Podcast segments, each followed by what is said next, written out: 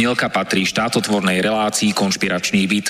Poslaním relácie je boj proti nekalým praktikám, svojvôle, bezpráviu a organizovanému zločinu v orgánoch verejnej správy, boj proti korupcii a zneužívaniu štátnej moci na kšefty a súkromné záujmy.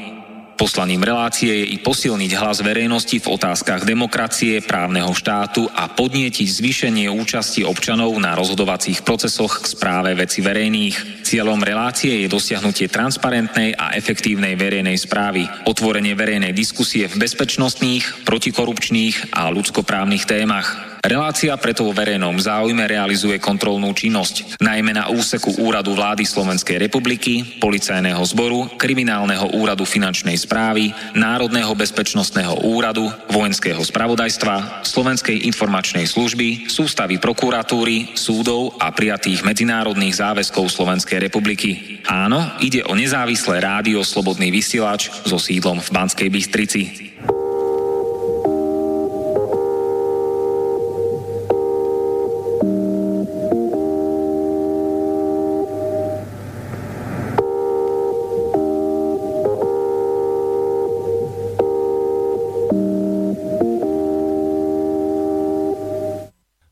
Náhlas a bez o zakázanej pravde. Taký je názov dnešnej 107. časti investigatívnej rozhlasovej relácie Konšpiračný byt. Moje meno je Martin Bavolár, som novinár proti mafii a proti korupcii a spoločne s viac ako 400 rôznymi hostiami, ktorí tu už boli u mňa počas 4 rokov vysielania, bojujeme za lepšie Slovensko pre nás všetkých. Dnes je štvrtok, 19. decembra 2019. Máme Vianoce pred dverami a preto mi dovolte tu a teraz povedať niekoľko vied. Krásne Vianoce prajem a želám z celého môjho srdca. Aby láska a dobro tu boli všade medzi nami po celý rok. Dovolte mi popriať pokojné a radostné sviatky Vianočné a Novoročné. Aby v tomto čase neslobody, nepokojov, neistoty a bezprávia všade okolo nás prišiel konečne čas, ktorý ukončí už dlhé roky trvajúci tento zhnitý, skorumpovaný, neludský a totalitný režim, ktorému stále šéfujú skorumpovaní politici a ich kolaboranti vo vláde, parlamente a prezidentskom paláci.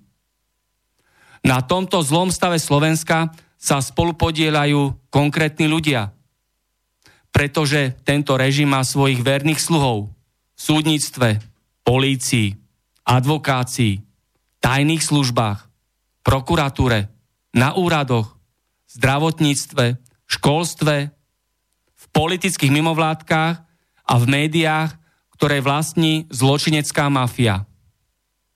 Poctiví, slušní a zodpovední ľudia sú proti tomuto režimu. Pretože naše ľudské práva sú na prvom mieste.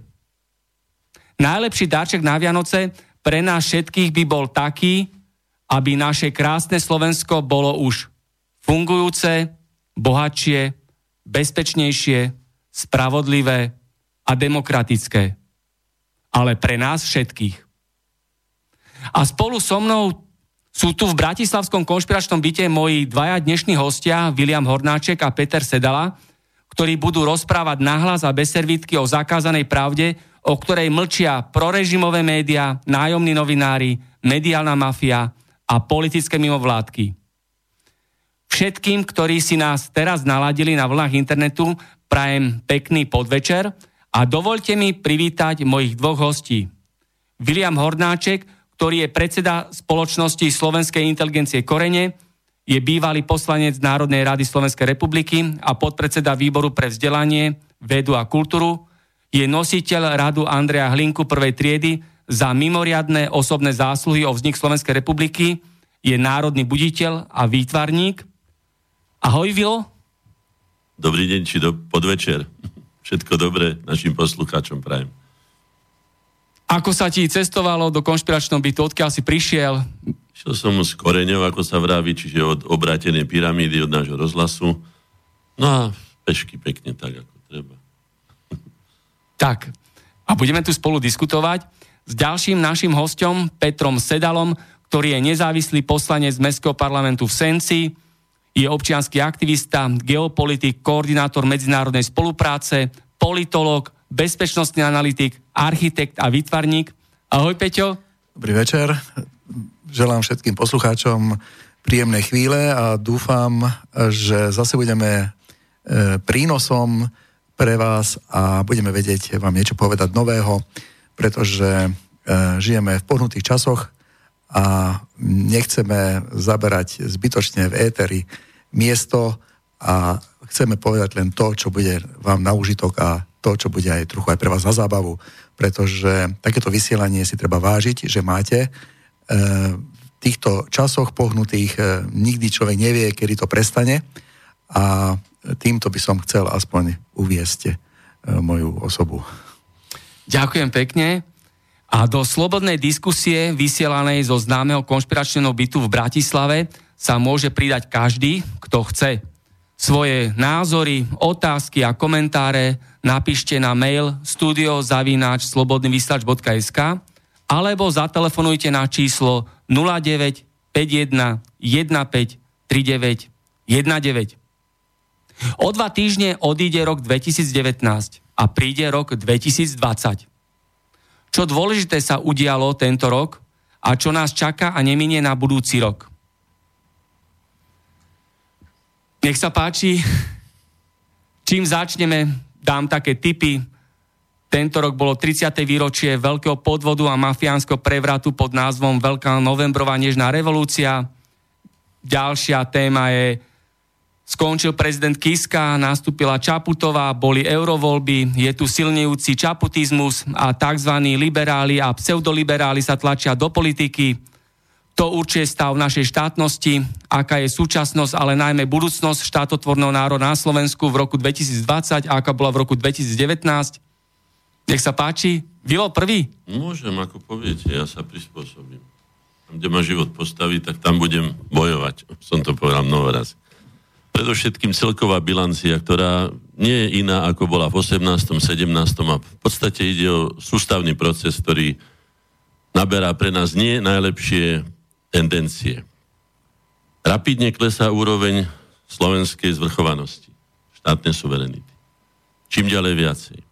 Všimate si to aj vy, ktorí chodíte po obchodoch, že už slovenské obchody nevidíte, slovenské, slovenské výrobky sú vytláčané čím ďalej viac na okraj. Ale prečo? Prečo takto klesá? No, A klesá, je za tým? To, klesá to preto, pretože naši predstavitelia dovolili, v zmysle by som povedal, treba aj toho Serešovského, to Open Society je teda otvorená spoločnosť, no ja som tú otázku položil viackrát, ale pre týchto poslucháčov, ktorí nás počúvajú, možno, že iné moje relácie nepočúvajú, spýtal by som sa pána Sereša, že či má vypnuté s pantov dvere a či majú špotvárané svoje zámky a svoje byty a neviem čo všetko vlastní, pretože to je miliardár mnohonásobný, či má teda otvorený napríklad aj pre tých príšelcov, teda pre tých imigrantov alebo okupantov, nazvieme to ako všetko, lebo sú tu rôzne sorty ľudí, ktorí sem prichádzajú, aj s poverením, aby tu spôsobili samozrejme chaos, aby zlikvidovali našu kultúru. Oni sa tým ani netája.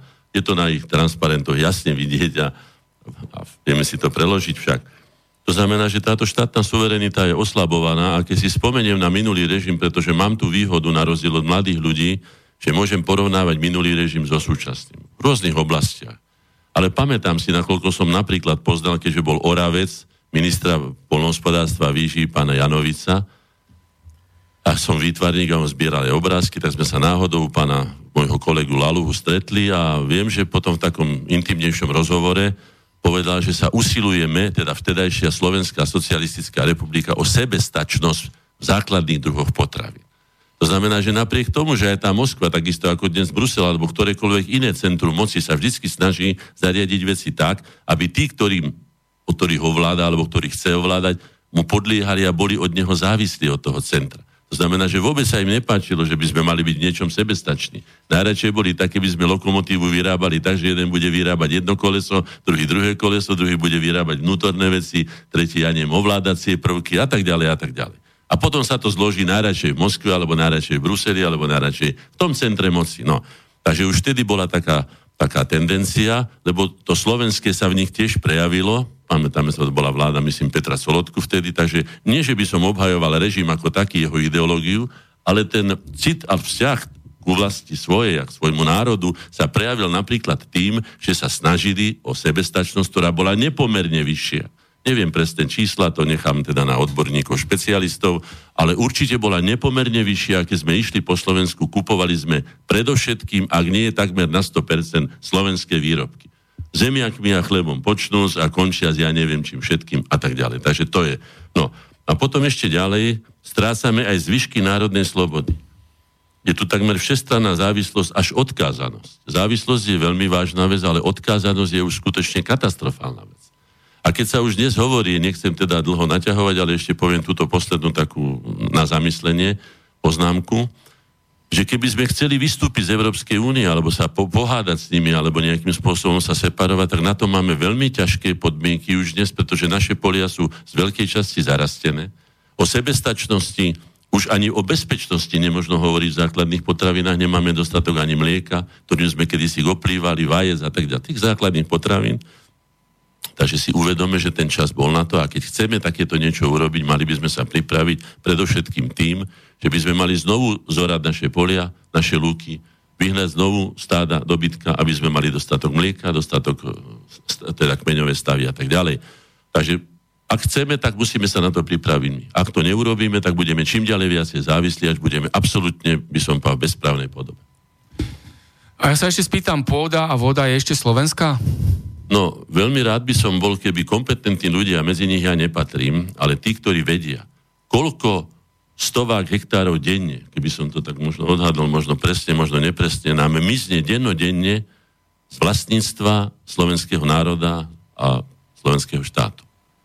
Ale cítim to, podvedome to, intuitívne to cítim, že sa robia veľmi nekalé obchody o tom, že sa môžeme veľmi nemilo prekvapiť, že jedného dňa budú obrovské celky so stovkami kilometrov štvorcových jednoducho pre nás už neprístupné, budú v cudzom majetku, no a môžeme na nich robiť maximálne tých e, nádenníkov ako pomaly otrokov. Na Takže dá sa povedať, ako sú rabované a drancované slovenské lesy, ako mizne drevo, tak, tak sa vytráca aj naša ako pôda. sú rabované voda. všetky zásoby, ako to ja vnímam, a nie je to len našu. Zas povedzme si celkom otvorene, že to istým s tým sa potýkajú. Vidíte to, čo sa deje tam ohľadom nerastných súrovín v Čechách ako sa môžu dostať. Vidíme, čo sa stalo pri otrávení Tisy, keď sa rabovali nerastné zdroje v Rumunsku. Je to skrátka celkový trend. Treba si povedať, že východný blok, tzv. teda socialistický či komunistický, či ja už neviem, ako by som to nazval, revitalizoval západnú Európu tým, že teda je poskytol obrovské zdroje, jednak materiálne, jednak aj ľudské, a že naši ľudia, ktorí robia tie veci, ktoré sa už na západe nechcú títo ľudia robiť, Takže mali by sme sa spamätať a začať konečne už, keďže máme Slovenskú republiku na vlastníckom liste, je uznaná všetkými štátmi sveta, pokiaľ viem, mali sme si konečne už tú našu záhradku, tú našu rodnú zem začať budovať a prestať budovať cudzí blahobyt v cudzine. Dovoľte, aby som nadviazal na môj kolegu, s ktorým môžem len súhlasiť. Um, je to presne tak. Um, tento jav, uh, ale musím povedať, že nie je náhodný. Tento jav je cieľavedomá aktivita e, západných elít, ktoré, ktorí sa rozhodli, e, samozrejme len podotýkam, že to nehovorím prvýkrát už v tejto relácii, ja len to opakujem, sa rozhodli e, už dávno, alebo pred desiatkami rokov, že zaberú tento východný blok a rozbijú a tým si ho podmania. Takže tento jav, my sa nachádzame v tomto jave a môžem tu zodpovedne e, vyhlásiť aj z toho titulu, že som 10 rokov žil v západnej, kraj, západnej, e, západnom Nemecku a tým pádom e, mám, e, si myslím, že väčšiu právomoc alebo skúsenosť o tejto veci hovoriť. Poznám, žil som z, v období socializmu a, a jednoducho sú veci, ktoré si viem veľmi logicky pospájať. Našou úlohou je v týchto reláciách hovoriť hlavne mládeži, aby sme ich trošku aj podnetili sa zamysleť nad eh, vecami, ktoré sa tu dejú a my tu chodíme dobrovoľne a s dobrou vôľou a s láskou uh, robiť pre našu vlast niečo. Uh, preto, preto sme tu. My nemáme žiadne finančné záujmy, my jednoducho sme tu a my vám to hovoríme. Aby ste nás počúvali, tak uh, samozrejme to urobíme trošku šťavnatým a povieme aj nejaké príhody. Hneď dneska do obera som mal jednu príhodu, ktorú musím povedať. Mal som uh, interview a taký pohovor s jedným, vlastne ona ma vyzvala jedno dievča, študentka masmediálnej komunikácie, nejaká tretiačka, ktorá si ma ako vytipovala, že urobí so mnou školskú prácu, no ale hneď začala s tým, prišlo na, na určité témy, že ona by vyzerá to tak, že bola srednečkárka ako v tom, v tom kontexte, že by všetkých sympatizátov Kotlebu e, vystrielala. Takže to bola akože mladá študentka veľmi než, nežného pohľavia, e, pekné, peknou tváričkou, ale vštepená agresivita. Ano, takže my sa s takouto mládežou, a toto je na vysokých školách, toto máme na stredných školách, toto máme na základných školách, kde im chodia marketingoví experti, nazvime ich, E, liberálni, fašistickí, chodia im vymý, vymývať mozgy. Toto je neuveriteľný jav na Slovensku, že my sme si napríklad to, to, e, toto, toto pustili do chotára. E, takže nadvezujem na mojho kolegu, ktorý hovoril o tých um, fenoménoch a mechanizmoch. Ja hovorím o ďalších mechanizmoch a budeme hovoriť ešte aj o iných mechanizmoch. Takže tieto veci uh, nás veľmi trápia. No ja sa na to spýtam, tieto politické úderky, hej, politickí mimovládkari a nájomní novinári behajú po základných školách, stredných, vysokých školách. Každá vláda toto umožnila, takúto m, politickú propagandu, demagógiu a manipuláciu. Ale jednostranno. Ja sa spýtam, prečo? Prečo každá vláda, rovnako včítanie e, reprezentantov Slovenskej národnej strany, strany e, Smer, sociálna demokracia a tak ďalej, ktoré o sebe vyhlasujú, že sú pronárodné, proslovenské a neviem, aké prívlastky si ešte dávajú, rovnako to umožnili a tu máme ten výsledok, hej, že je taká nenávisť, neznášanlivosť medzi e, deťmi, žiakmi, študentmi, že sú tak zmanipulovaní, že majú znížené rozpoznávacie schopnosti a potom tu vznikajú tieto situácie vo verejnom živote. Emilkovia a Hodálovia nám tu vznikajú a dokonca na cirkevných e, stredných školách, a kde chodí aj biskup Baláš, teda emeritný biskup, ale v každom prípade človek, ktorý má za sebou bohosloveckú fakultu, a mal by teda vedieť niečo o kresťanstve, o správaní sa, o kresťanských hodnotách a tak ďalej, tak sa čudujem, ako môže on spolu so zomri a spolu s nejakým hríbom, pokiaľ viem o tom objektívne, sa zúčastňovať na deformovaní v podstate vedomia mladých ľudí, ktoré by mali formovať zmysle, aby boli pripravení na život a nie, aby tam chodil niekto s kuklami, kde má napísané zomri. Inak nejaké také vnúcovanie, pretože tam samozrejme je ten psychologický efekt, že keď chodíte s takýmto niečím okolo, tak je svojím spôsobom je to nátlak na tú druhú osobu. A keď ho ešte navázate na to, aby zomrel a pritom je to teda v tom veku, kde tí ľudia majú najviac žiť, najviac upevňovať aj vedomosťami, aj telesne po každej stránke sa rozvíjať. A tam niekto chodí s nejakými kuklami ako kuklusklan, ale zomri, to znamená, že to je podľa môjho názoru, by som teda vyzval právnikov, nie som právnik, ale je to priamo trestný čin, je to navádzanie na zločin, pretože zbavenie sa života je podľa môjho názoru zločin. Možno niečo podobné, že keď niekto sa vyhráža Roxorovou tyčou, takže ono svojím spôsobom e, má kuklu a hovorí, že zomri, asi je to podobné, že? Nie? Akože poviem, mám Roxorovú tyč a teraz akože idem ťa zabiť, hej? Takže, no, tento jav je skutočne veľmi vážny, ale um, povedzme si, povedzme si to takto, lebo obrovské množstvo ľudí sa pýta aj mňa, aj mojich známych, ako je možné, že sme sa dostali do takéto stavu. Tento stav je e, cieľavedomá činnosť e, týchto, týchto elít, ktoré tu tieto krajiny e, východného bloku majú za úlohu rozbiť. Ano? Morálne, ekonomicky zotročiť. Toto, e, toto je najľahšie zabratie e, e, jednej krajiny. Samozrejme, majdanizovaním, to už poznáme tento pojem, myslím, že všetci ho poznáte. To znamená, že je to najlacnejší spôsob. Ak by mali prísť s nejakými kufrikmi peňazí a kúpiť si, ja neviem, Slovensko, tak sa nedoplatí, alebo to technicky aj nie je možné, tak ideálne ho je úplne rozbiť a potom ho prevziať. To sa robí aj s firmami, nejakými pokiaľ eh, viete, sa mohli zo správ dozvedieť, že nejaká firma skrachovala a potom bola odkúpená za zostatkovú cenu. A potom zase eh, fungovala. Takže sú tu mechanizmy a toto sú vážne veci, o ktorých skutočne dneska budeme trošku hovoriť v rôznych uhloch pohľadu. Ako architekt vám hovorím, e, takú vec, že existujú také dva základné uhly pohľadu. Jedna je vtáčia perspektíva hej, a druhá je ža, e, žabý pohľad zo, zo, zo žabého pohľadu. A to sú také, keď si položíte líčko na zem a pozeráte na svet okolo vás a druhé, keď vzvietiete ako vtáčik a pozeráte na svet, takže máme rôzne uhly pohľadu dneska. A no, medzi, tým je, medzi tým je milióny iných uhlov a, ešte. Áno, áno, ale to sú také základné. Áno, základné takže, krajiny, áno. Hej. Dobre, ale ja sa ešte spýtam na to, že uh, kto to umožnil vôbec, že tu existujú takéto anomálie, takéto extrémy? Uh, a prečo nemáme legislatívu, ktorá by to vytlačila? Hej? Aby tu boli transparentné tie politické mimovládky, aby bolo jasné, ako sú financované, komu slúžia, aké majú ciele. Hej, ako je to v iiných krajinách napríklad. Ja Prečo to nie na Slovensku? Ja si spomínam na takú kauzu, keď som ako poslanec sa prerokovával vtedy tlačový zákon, tzv. Fekete ho dostal, pretože ho môj kolega Fekete predkladal. A bolo tam okrem iného žiadané, aby sa teda uverejnilo, kto je majiteľom, alebo aké sú tam tie podiely vlastnícke a tak ďalej, z čoho dosť jednoznačne, alebo teda no, veľmi, veľmi jasne vyplýva teda, aké, aká je to asi tendencia, kto má sa záujmy, komu patrí a tak ďalej. No. A viem, že ten nátlak bol obrovský, ešte zavolali dokonca vtedy aj veľvyslankyňu Rakúskej republiky a iní diplomati tam prišli na výbor a tlačili nás ako, nie, nie, nie. No.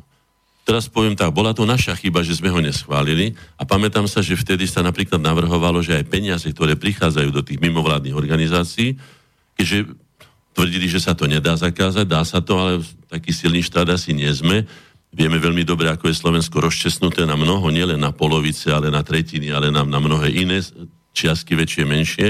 A sú tu rôzne názory, je to také neujasnené. Tak sa hovorilo o tom, že by bolo tak, to zdaňme, no, tak zdaňme s 99%, čo posle pán Serež a on si asi rozmyslí. Posle 99 do štátneho rozpočtu a 1% na to. No. Takže ono sa to dá robiť. Treba na to pochopiteľne odvahu. A treba na to aj by som to nazval aj takú lásku k tej spoločnosti, ktorú by som chcel uh, ochrániť, aby nebola infikovaná cudzou alebo cudzorodou ideológiou, ktorým je, napríklad, keď som tak extrémne spomenul, to zomri, ale sú to aj iné. Mal som reláciu, nech sa páči, ak si ho nájdete v archíve, volá sa Chaos ako stratégia. Tam v dvoch hodinách som toho povedal viacej, teraz len stručne poviem, že ak chce malá skupina ľudí, a tá skupina, ktorá chce ovládať tento svet a ľudstvo a jeho zdroje a tak ďalej, je relatívne malá. Oproti ľudstvu je určite, teda by som povedal, až minimálne. Možno, že ani, ani promile netvorí, ešte aj menej. Zrejme aj menej. Hej? No. Tak ona má svoju stratégiu. A prvou základnou záležitosťou, ako môže maličky rozložiť toho silnejšieho alebo toho veľkého, teda trpazlík obra, je jeho demoralizácia. To znamená, rozháže mu jeho, jeho, jeho sebavedomie, rozháže mu jeho hodnotový systém, dostane ho do takej situácie, ktoré známe z bojových umení, že 50-kilový chlap dokáže zložiť aj 100-kilového, vtedy, keď nájde jeho neurologicky slabé body a keď dokáže sústrediť svoju energiu do niekoľkých bodov koncových, ktorými on útočí na toho druhého. Táto stratégia je veľmi dobre prepracovaná nielen v bojových umeniach, ale aj v iných. Napríklad zopakujem, budem mať stretnutie zajtra s jedným chlapcom, ktorý toto počul, čo teraz poviem a bol by som rád, keby sa aj iní obrátili k tejto literatúre. E, Radca kráľa Chandraguptu niekedy v 4. storočí pred našim letopočtom, zhruba v období Alexandra Veľkého v Indii, Kautília Čánákia napísal knižku Artá Šastra. A v tejto knižke, o ktorej povedal Max Weber, jeden z najvýznamnejších politológov 20. storočia, že Machiavelli je jeho puhým odvarom knihy Kautiliu Čanákiu Artášastra, ktorá, ktorá vyčerpávajúco, už ak poviem Max Weber o niečom, že vyčerpávajúco hovorí o úlohách politiky, úlohách zmysle štátu, o štátnych úradníkov, jeho organizácii a tak ďalej. Ja dokonca môžem povedať, že ešte aj také drobnosti, nie že drobnosti, vážne veci, ale teda myslím, že politológovia sa s tým napríklad neúroda, alebo kapitola, ako môže E, slabší král pre moc silnejšieho a ďalšie. Veľmi podrobne sú tam menované veci, čiže upozorňujem, vy si to nájdete, dá sa to nájsť cez tú výpožičkovú službu medzi knižnicami, ja som to našiel v bombejskej knižnici, ale nájdete to aj inde, určite aj v knižnici Spojených štátov amerických, alebo aj u nás by to mohlo byť, ale zatiaľ nie. Do dnes deň nie je preložená, preto budeme zajtra rokovať s tým dotyčným chlapcom, teda mladým mužom, zatiaľ som ho len cez telefón, Hej, no, takže tak, na toto by som upozornil, že to si treba uvedomiť, že všetko už bolo popísané dostatočne na to, aby sme sa netvárili ako malé deti, alebo aby sme sa nedívali na skutočnosť, ako sa vraví ľudovo tela na nové vráta, ale aby sme sa postavili ako starý, starobili, skúsený historický a kultúrny národ, načítali si to, čo je potrebné, pretože je historickou pravdou, že sme vyše tisíc rokov neriadili svoj vlastný štát a preto nemôžeme mať nejakých lumenov v tejto oblasti riadenia štátu a je potrebné, aby sme sa dostali na úroveň, ktorú už iné národy pravdepodobne a iné štáty majú. No, ja sa k tomu ešte spýtam, Peťo, niečo k tomu? Tak len táto, samozrejme táto demoralizácia, ktorá tu prebieha, je evidentná. A to, že sa to deje na Slovensku, je tiež evidentné, pretože Slováci sú kvalifikovaní v zahraničí, ako pre zahraničie, ako jeden e, kresťanský národ, ktorý má svoje hodnoty, hodnotové systémy, uznáva e, tieto hodnotové systémy a e, pre západné elity tieto hodnotové systémy nie sú priateľné. Ano? Nie sú dosť konzumné alebo nie sú, nebudú dosť ovládateľní a tak ďalej a tak ďalej. Preto sú preferované aj politické strany, ktoré majú liberálny charakter. Ano? A ten liberálny charakter je vlastne čo iné ako rozbíjač e, morálky. Ano? To je jednoznačne. Takže tam nie je o tom žiadnych pochyb a preto vidíte, že taký, aký priestor majú v tých mass médiách a kto zase držia mass médiá v rukách, tak si na to už nemusíme dávať odpoveď, lebo už sme tu mali relácie, kedy sme to jasne pomenovali, ktoré mass médiá sú v akých rukách. Prečo vo verejnoprávnej inštitúcii RTVS je taká silná cenzúra, ktorú ústava zakazuje? Ústava Slovenskej republiky jasne hovorí, že cenzúra je zakázaná. Pritom dennodenne sa stretávame s cenzúrou na každom kroku. Ako je to možné a komu to vyhovuje a kto to riadi tú cenzúru? No predovšetkým treba povedať, že k tomu liberálnemu sa vyjadrím. To, čo sa tu prezentuje ako liberálne, je tzv. liberálne. Z istého hľadiska aj tak ako liberalizmus alebo konzervativizmus alebo čokoľvek iný izmus má nejaký význam, lebo všetko, čo vzniklo, má nejaký význam. A dali by sa aj tam nájsť určité prvky, ktoré by bolo možné použiť v súčinnosti s inými prvkami, povedzme s tým konzervativizmom a tak ďalej. Toto, čo sa ale dneska za liberálne považuje, to je doslova otrhnuté z reťaze všetko. Ak je možné to, čo som povedal, aby sa vyjadrilo dieťa takýmto spôsobom, že zdochne, zdochne Slovenská republika, nech zdochne slovenský národ a takto ďalej, že teda má toľko nenávisti. Som povedal, aj seba nenávisti, však aj ten Emilko Hodal je Slovák asi, tak ja neviem, asi z Marcu neprišiel.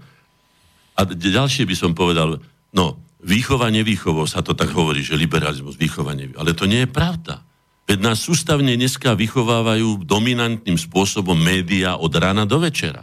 Pozrite sa tie zapchaté hlavičky tých mladých ľudí. Ja chodím pravidelne na tieto trati medzi, medzi tým ateliérom Korene, teda pri Novom e, rozhlase, teda pri pyramíde a Račov.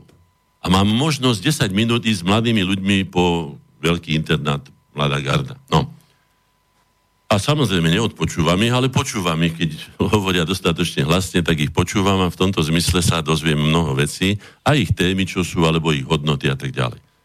No môžem povedať, že kultúrnosť rapidne klesá. Devčatá sa nikdy nevyjadrovali týmto spôsobom. Nechcem povedať, že som starec, teraz ja si neviem si predstaviť, že by mladé devča mohlo, ja neviem, niečo povedať také iskrivejšie, ako len ručičky boskávam. To určite nie, ale ten slovník, ktorý počúvam, je hrozný. Od prišiel. No, niekto ho používa, niekto ho... Zoberme si ten známy film, alebo celý seriál filmov Fuck you, pán profesor.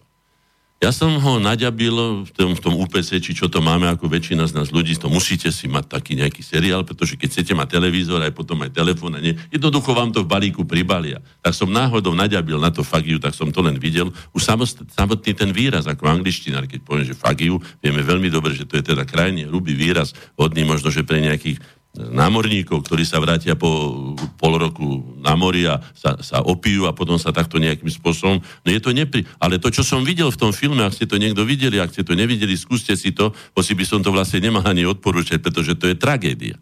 To nie, že je strašne, to je tragédia. Tam už sú všetci zbytoční, aj tí učitelia, aj tá škola, aj tie deti. Ak teda nie je cieľom zdemoralizovať tie deti, úplne zničiť autoritu učiteľa, zmysel školstva ako takého, ako prípravy teda aj odbornej prípravy na život. To všetko je tam urobené spôsobom, ktorý je trestný. Ja by som vyzval právnikov, lebo nie som právnikom. Mám síce právne vedomie, že viem, že je to zlé, že to škodí a že je to aj nespravodlivé voči deťom, pretože tie deti sa ešte nevedia brániť. Nemajú s čím porovnávať. Preto sa oni zamerali práve na túto mladú, neskúsenú generáciu, pretože my, ak sa nám čokoľvek hodí, ako sa hovorí, zvoleja, tak už vieme, čo s tým máme robiť, lebo sme sa s tým niekoľko razy v živote stretli, dokonca aj v inom systéme. A máme overené životom, že či je to užitočné, alebo je to škodlivé. Ale tie deti to nevedia. To znamená, že dochádza tam k znásilňovaniu, doslova k znásilňovaniu tej detskej duše, ako ja vnímam, alebo mladej duše, ktorá má byť formovaná tak, aby bola pripravená na dôstojný ľudský život.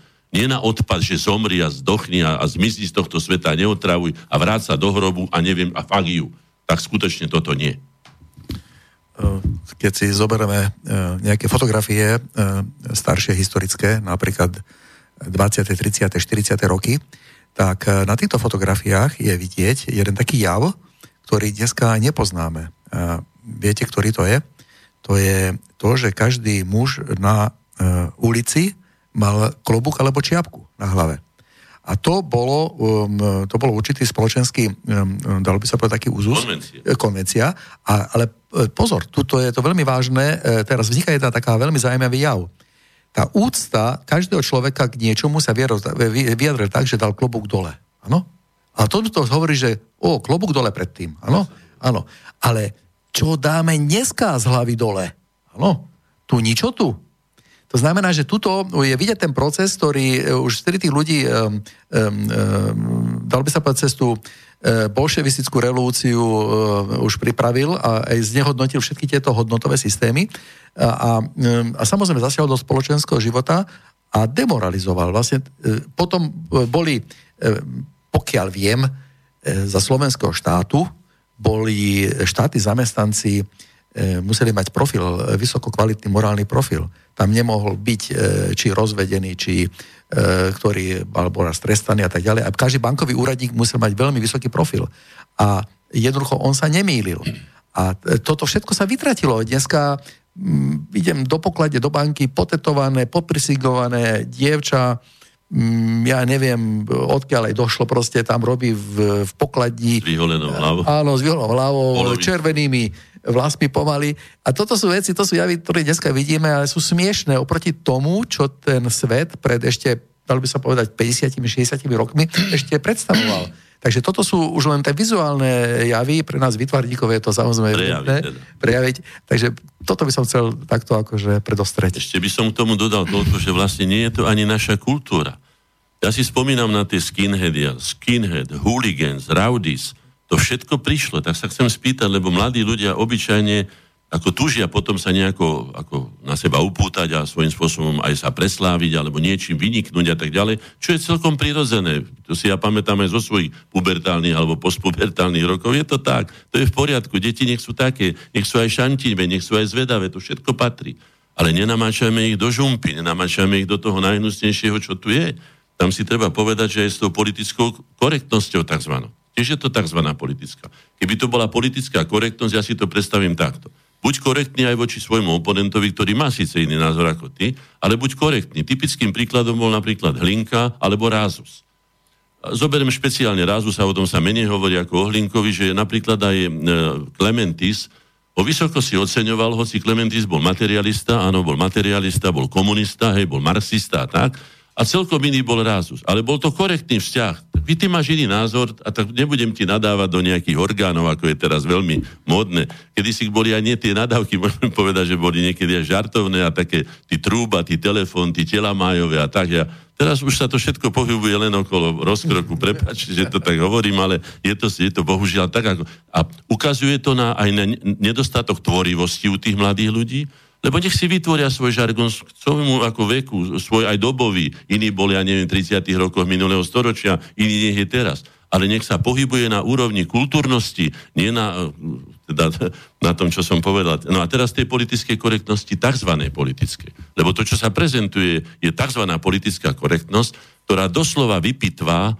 pôvodný obsah pojmu a tak ho skrúti, tak ho, že ho už potom sa ťažko dohodneme na ne keď sedíme dvaja za stolom, alebo štyri, alebo šiesti, preto aj svoje programy teraz, čo mám na tom slobodnom vysielači, začínam tým, čo ja pod týmto pojmom chápem. Minule som mal zázrak života, tak som povedal, zázrak, preložte si to, je to také prosté, zamyslite sa na tým.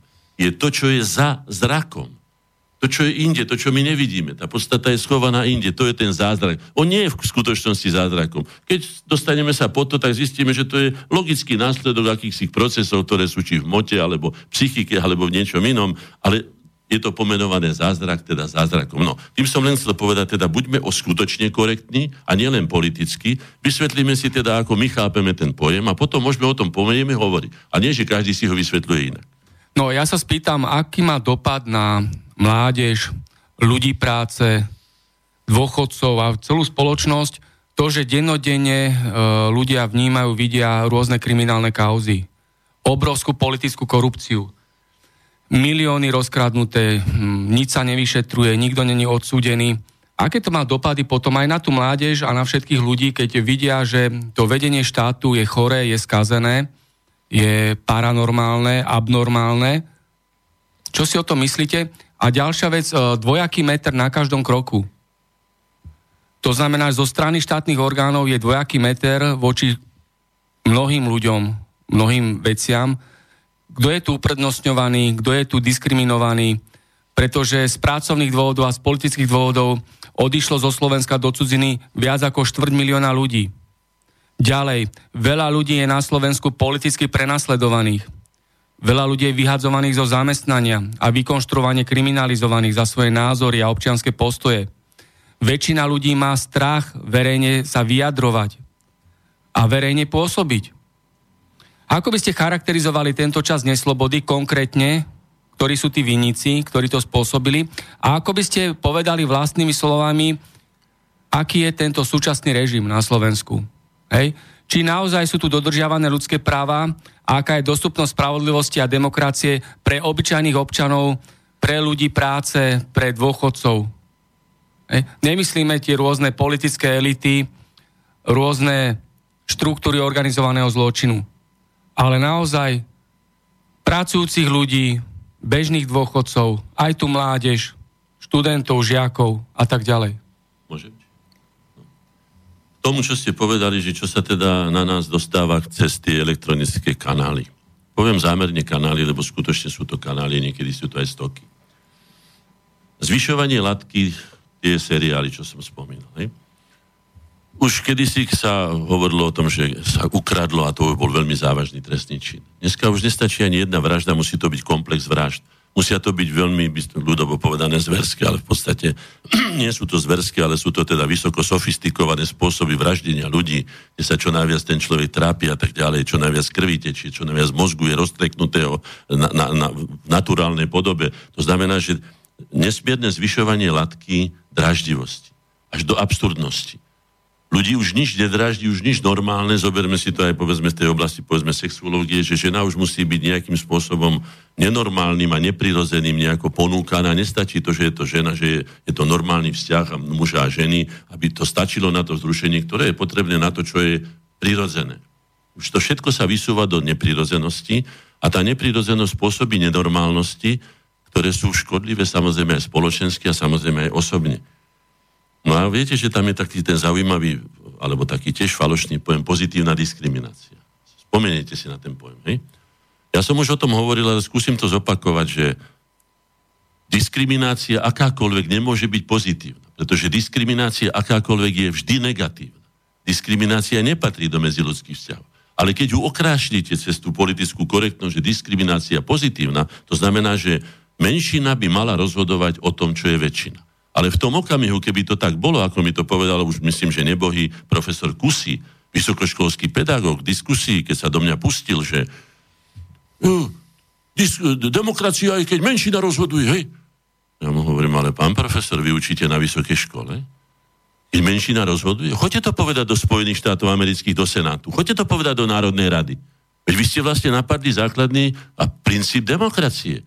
Že väčšina rozhodne a menšina sa musí prispôsobiť. Ani spoločnosť, ani loď, ani nič, ani auto nemôže ísť presa naraz aj dopredu, aj dozadu, aj doľava, aj doprava. Musí niekto rozhodnúť.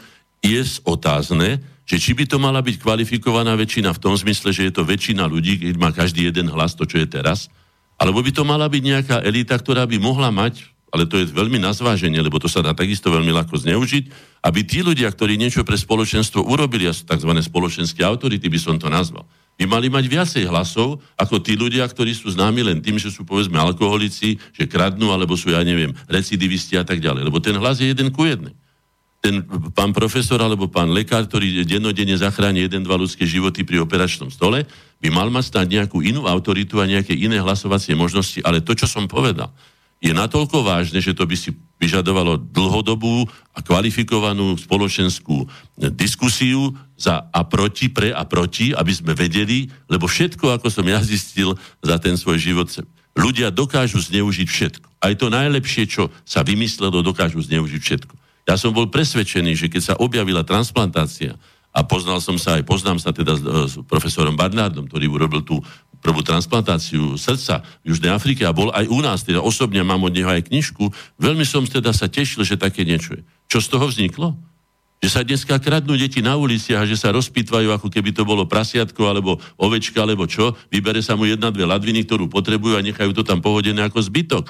Ľudia dokážu skutočne zneužiť všetko. Preto hovorím, na všetko by mala byť veľmi dlhá a zodpovedná spoločenská diskusia, kde by sa vyčerpávajúcim spôsobom povedali za a proti, alebo pre a proti, aby sa to nedalo zneužívať. A ešte poslednú vetu, ak by si niekto zaslúžil skutočnú Nobelovú cenu, ktorá už je skompromitovaná, ako mnohé veci sa im podarilo skompromitovať, ako aj tú autoritu, povedzme, tej Nobelovej ceny, hej, už ho dostali aj vrahovia, masoví vrahovia ho majú, zamier. No, nebudeme menovať, vieme veľmi dobre, o, o koho ide, hej tak ja by som povedal, že jediný, kto si zaslúži túto Nobelovú cenu je ten, komu by sa podarilo vynájsť niečo, čo by ľudia nedokázali proti sebe zneužiť. No, tak. Tak e, toto to sú veľmi vážne veci a e, v podstate tento proces e, demoralizácie vo všetkých úsekoch spoločenského života je badať. Či to je oblasti napríklad genetiky, alebo klonovania a tieto veci, to sú všetko zakázané sféry, potom tu máme e, rôzne e, biologické klony, hej, to sú tie, to sú tie keď sa, keď sa polospodárske plodiny pripravujú na to, aby, aby boli odolnejšie a tak ďalej. A potom to samozrejme má všelijaké následky. A to sú všetko hranice, ktoré ľudstvo prekračuje. Trošku by sme sa mali zamyslieť nad aj takým biblickým, kedy jednoducho E, sa zobralo to jablko z, tej, z toho stromu, do ktorého sa je malo zobrať. A tam e, nejak hľadať aj trošku tú múdrosť e, z minulosti. A či skutočne tieto, tieto prešlapy nebudú, na, nebudú mať fatálne následky. Ja by som ešte sa vrátil k takým aktuálnym témam, ktoré momentálne ešte tento rok prebiehajú alebo prebiehali. Je to vlastne pán Rostas, Tibor Rostas, ktorý bol odsúdený, ako vieme. Začneme trošku odzadu, lebo sa stali eh, tento rok eh, veľmi zaujímavé veci, ktorým, ktorým ešte prídeme. Ja som dal tomu dievčaťu z masmediálnej školy takú otázku, ako to vnímajú študenti, toto odsúdenie. A odpoveď bola veľmi zaujímavá, že, mm, že ona si myslí, že je to v poriadku, že takíto ľudia sa budú zatvárať, pretože tým pádom E, sa budú eliminovať e, takéto negatívne sily spoločnosti. Na to som jej položil otázku, že on vlastne nič neporušil. On vlastne e, historicky len e, vytiahol určité veci, ktoré, ktoré sa zverejnili a on vlastne e, e, žiadny zákon neporušil. Aha, mh, ale my to tak máme na škole, že, že vlastne on je extrémista a, a, a tak ďalej. Takže vlastne e, toto, toto, toto sú javy, ktoré tu e, sú a to, to nie, nie on sám, tam je e, desiatky iných ľudí, ktorí sú zatýkaní a za svoje presvedčenie. A to, toto, toto, v akom článku tu máme v ústave, alebo toto boli tie hodnoty um, tzv. revolúcie pred 30 rokmi, ktoré teraz akože tu sú praktizované, toto sú tie hodnoty, tak milá mládež, zamyslite sa nad sebou, um, čo dostávate do uší vo vašich školách a pýtajte sa vašich profesorov, že ako to oni vlastne myslia a skúste si aj niečo o tom naštudovať a popýtajte sa aj starších, ktorí to zažili. No, doplním to, to už sme o tom hovorili, je to zneužívanie, hej? Napríklad nálepkovanie. Dostane niekto nálepku, že je extrémista napríklad. Ja si spomínam na tomto nálepku, my sme ho dostali za to, že sme chceli obnoviť slovenskú štátnu samostatnosť a boli sme extrémisti. Ja som vtedy povedal, že to vlastne ako keby niekto povedal, že keď chcem tvrdiť, že ja som taký istý ako iný, že mám dve oči, jeden nos a jedný ústa, dve uši, je to extrémne, lebo som to ja povedal, ale keď to povie ktokoľvek iný. americký prezident povie, kupujte americké výrobky a je patriot. Je to slovenský a tak je to nacionalista, je to nácko a tak ďalej. E, tu sa treba pozrieť trošku aj do vlastného svedomia, ako do vlastného hniezda a povedať si, a prečo si to necháme vnútiť? A prečo na to vôbec reagujeme? A prečo si nevieme sa proti tomu obrániť? Hej? Poviem príklad reklamy. E, to je takisto pre právnikov téma. Keď mama bola prvý raz za môjim bratom, ktorý žije v Kanade a povedala, že si nevieš predstaviť, že mi behom filmu aj 5-6 krát bola reklama. O, mama, to sú nejaké nezmysly, asi to som nechcel veriť. Do dneska to prežívame. A teraz sa spýtam z toho právneho hľadiska. Hej, vy ste zabratí do nejakého čítania knižky alebo do nejakého textu a potrebuje to aj určité sústredenie, najmä keď ide teda o niečo hodnotné. No. A oni veď presne vedia, kedy je to najväčšia tá sledovanosť a vtedy vás utnú a tam vám tam šibnú 10 alebo aj 15 už dokonca aj 15, statka dlhú reklamu, ktorá vás vytrhne z toho všetkého, jednak nám vtrhnú do vášho bytu, tam by som sa spýtal, nie je to náhodou o, o, o obmedzovanie domovej slobody? Ja si platím ten televízor, je to moje súkromie. Ako si vyprajete, ako... Pritom ďalšia vec, keby to bolo napísané v tom programe, ktorý vy čítate, že máte povedzme film, to je jedno aký, ja neviem aký film, by som si vymyslel jedno aký. A potom by bolo napísané, že 20.00 začiatok filmu. 20.015 reklama až do 30. Potom zase pokračovanie filmu, potom zase reklama a pokračovanie filmu. Ak by toto tak bolo napísané a ja toto akceptujem a nevyhlásim tú, povedzme, tú, tú firmu, ktorá mi poskytuje ten signál a tak týmto spôsobom ma doslova terorizuje, tak by to bolo v poriadku, lebo som prijal tie, tie ich podmienky. Ale oni tam napíšu film 20.00 až 21, povedzme 30. A medzi tým sú 4 alebo 5 krát reklamy, ktoré kešujú a tak ďalej. No. Takže sú to ešte k tomu sa aj podvody e, páchajú na nás, okrem toho násilia. Eh, k tomu reklam, k tej reklame, takisto ako som o tom zázraku povedal. Rozložte si to slovo. Reklama. Hm? Není to náhodou viac, alebo z väčšej časti, ak nechce celkom niek- niektorých prípadoch úplne na klamanie ľudí, na ich podvázanie? Hovorilo sa, to boli také starobile, také, také, také skúsenosti, že dobrá vec sa sama predáva. My sme vedeli veľmi dobre, kde sa pečie dobrý chleba. Sme chodili kedysi do prievozu, napríklad u nás v Bratislave, hej, sa chodilo na prievozský chlieb poviem inak, e, e, Verich si dával nosiť autobusom ranným, prvým ranným autobusom do Prahy zo Slovenska chlieb. Každý boží deň. Mal na to peniaze, všetko, všetká úcta, vedel alebo chutil mu a malo to, nebolo treba to reklamu. Vedel to, ono vedel tom pár ľudí a tak ďalej. No. Takže to len ako k tomu reklamu, aby sme sa niekedy zamysleli, lebo Slovenčina je mimoriadne bohatý jazyk, skúsme si ho nejako tak povedať to slovo a, a pospitujme sa ho. Prečo ho práve takto tí naši predkovia pomenovali, prečo práve toto sa hovorí, je prebohatá na tom, aby sme sa náhodou si nemysleli, že tá angličtina, aká je teda ona všeobsiahla, lebo teraz už skutočne vytláča nás, choďte sa pozrieť po tzv. obchodnej ulici a už tam slovenský nápis ani nenájdete. A kto už pohrdá vlastným dorozumievacím jazykom a materským jazykom, tak potom už teda akú môže mať ústup k vlastnej kultúre a potom ďalšie, že akú máme mať my úctu od druhých ľudí, keď si nevieme vážiť sami seba. S, s tou reklamou súvisí aj jeden taký aspekt spoločenský, je to tzv. vizuálny smog, ktorý tu prežívame. Ja sa pamätám na svoju vlast e, zo socializmu, kedy som išiel kdekoľvek bicyklom, tak som videl peknú prírodu, alebo som videl stromy, ploty, Uh, a teraz, keď idem hoci kde, tak vidím uh, zapratané nevkusnými akože billboardami a to je neskutočné proste jedno mesto takto zohaviť um, vizuálnym smogom.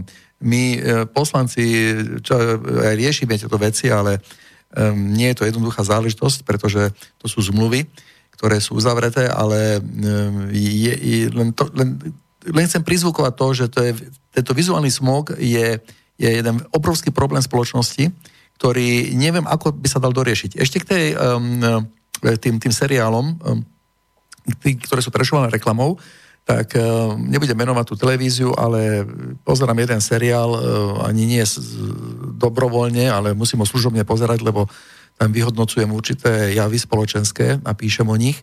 Je to proste v sledovanom čase, najviac je to pol deviatej to začína.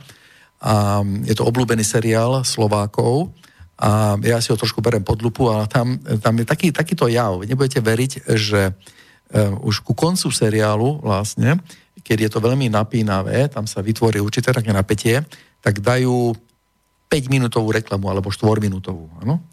Teraz ten človek e, povie, chce to dopozerať už, lebo to už... A viete, koľko trvá dokončenie toho, toho seriálu? 5 sekúnd.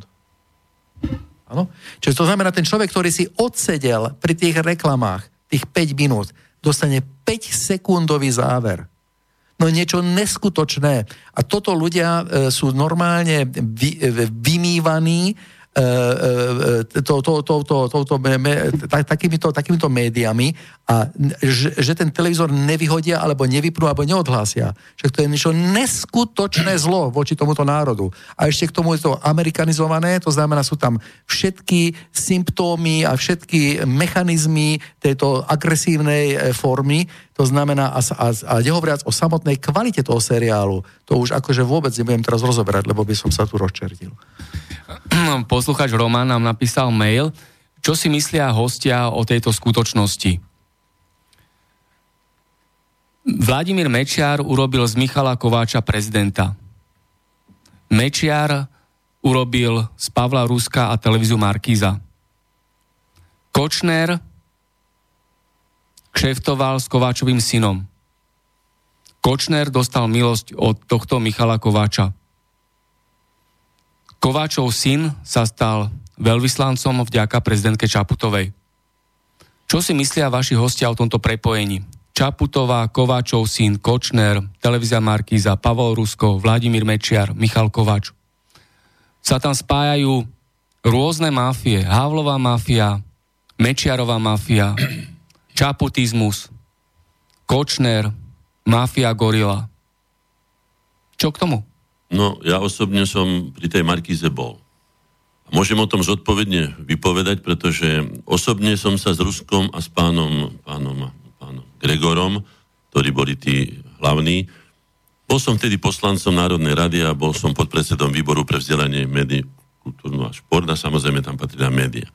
A naraz ako keby náhodou, že ahoj Vili, ideme okolo a tak. No. Rusko hovorím, z Lintošov.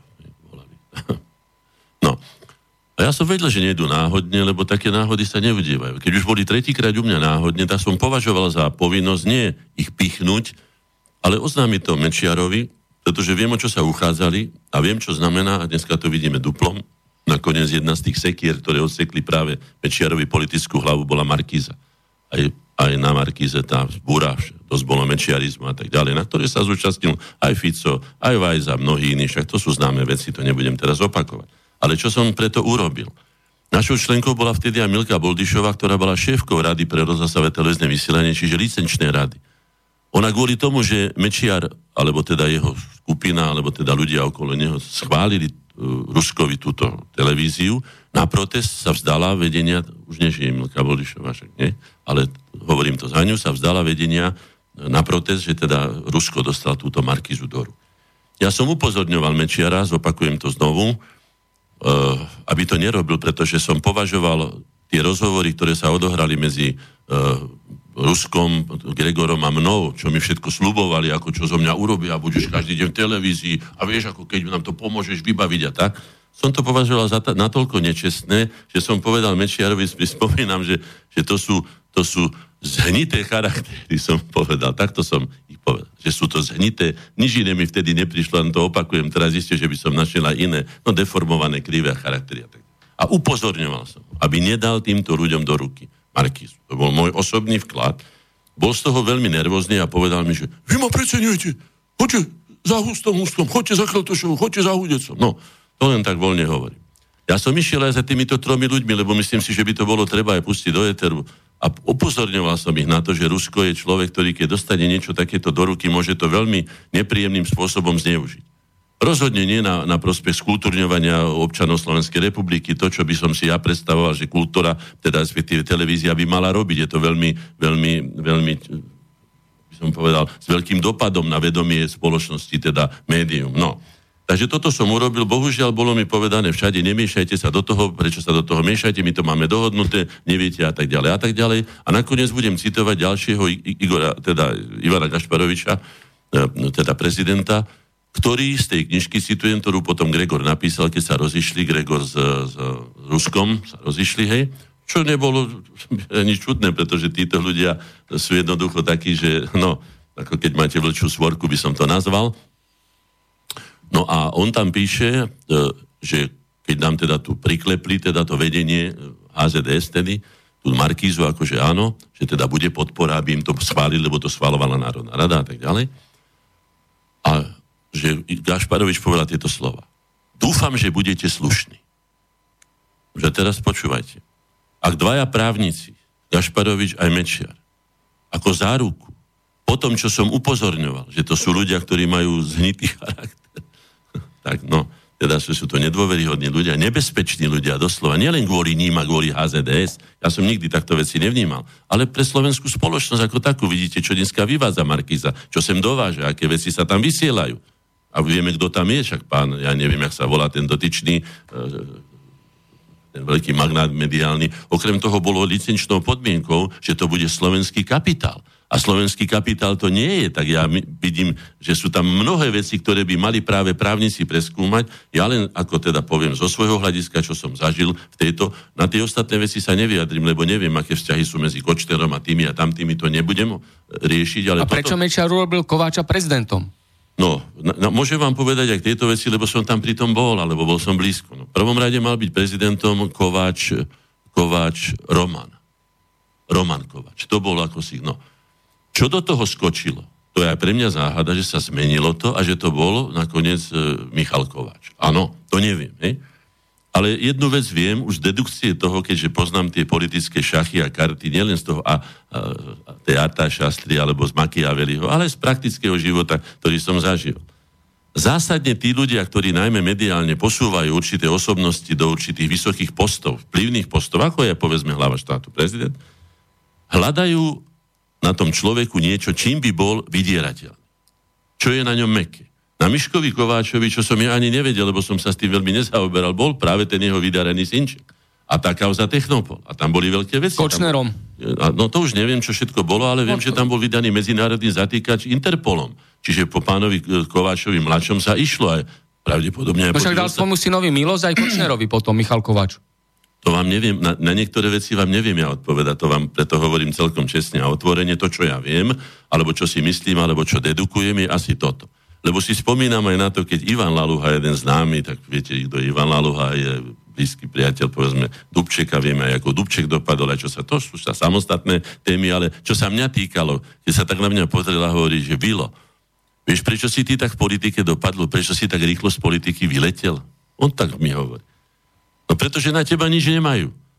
Ty máš svoju hlavu, máš svoje názory, nie si na nič meký, nie si na peniaze, nie si na baby, nie si na, nie si na nič tých vecí, ktoré by... No na čo by ťa v tej politike držali? No, tak tuto máte základnú, by som povedal, muštru, alebo základný spôsob, akí ľudia sa vyberajú a to vám odpovie, prečo je politika taká, aká je. A prečo o nej hovoria, povedzme, náš pospolitý ľud už aj vo svojich porekadlách, že je to panské huncúctvo. To je veľmi slušne povedané. Tá podstata je v tomto. Musíte tam mať človeka, ktorého máte... To sa pozrite sa len na toho Clintona, keď ho dostali tam s tou Levinskou dohromady a zistili, čo tam je ten biologický materiál a tie náležitosti okolo toho.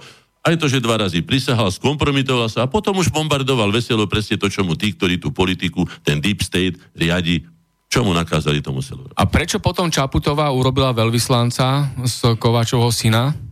Ja vám hovorím to, čo viem. Toto ja neviem, prečo pani Čaputová to urobila, ale je, je tu určitý predpoklad a veľmi silný, že aj pani Čaputová sa za veľmi podivných okolností stala hlavou štátu, pre ktorý krížom slamy neurobila. Ak premiestnila nejakú skládku alebo pomáhala pri jej premiestnení, to je na úrovni, ja neviem, kraja, okresu, mesta, to nie je celonárodná zásluha, okrem toho to nie je, že zlikvidovanie alebo vyriešenie odpadu. To je len premiestnenie skladky hodina. Tam bol jeden záujem proti druhému záujmu. Tí chceli, aby to nebolo tu a bolo to hentam, ale to zase zavadzalo niekomu inému. To nebudem komentovať. No a týmto pádom teda, tak si to dovysvetlíte z toho, čo som povedal. Myslím, že sa ten kruh uzavre. Asi na ňu nejakým spôsobom vedia. No, čo? Neviem. Tak e, ja si myslím, že je všeobecne známe, že ona nie je úplne svojprávna osoba.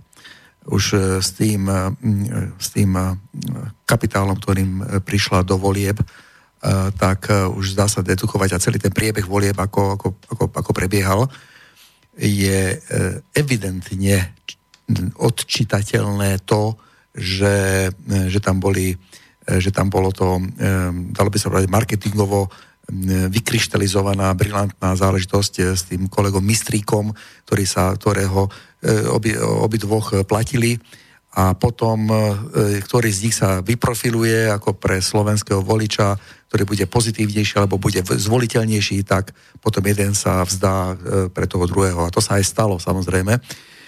Je to taký trošku taký malý podvod, pretože potom sa nakumulovali hlasy, okamžite potom mala 40%. Jedna neznáma osoba, ktorá skutočne pre Slovensko nič neurobila.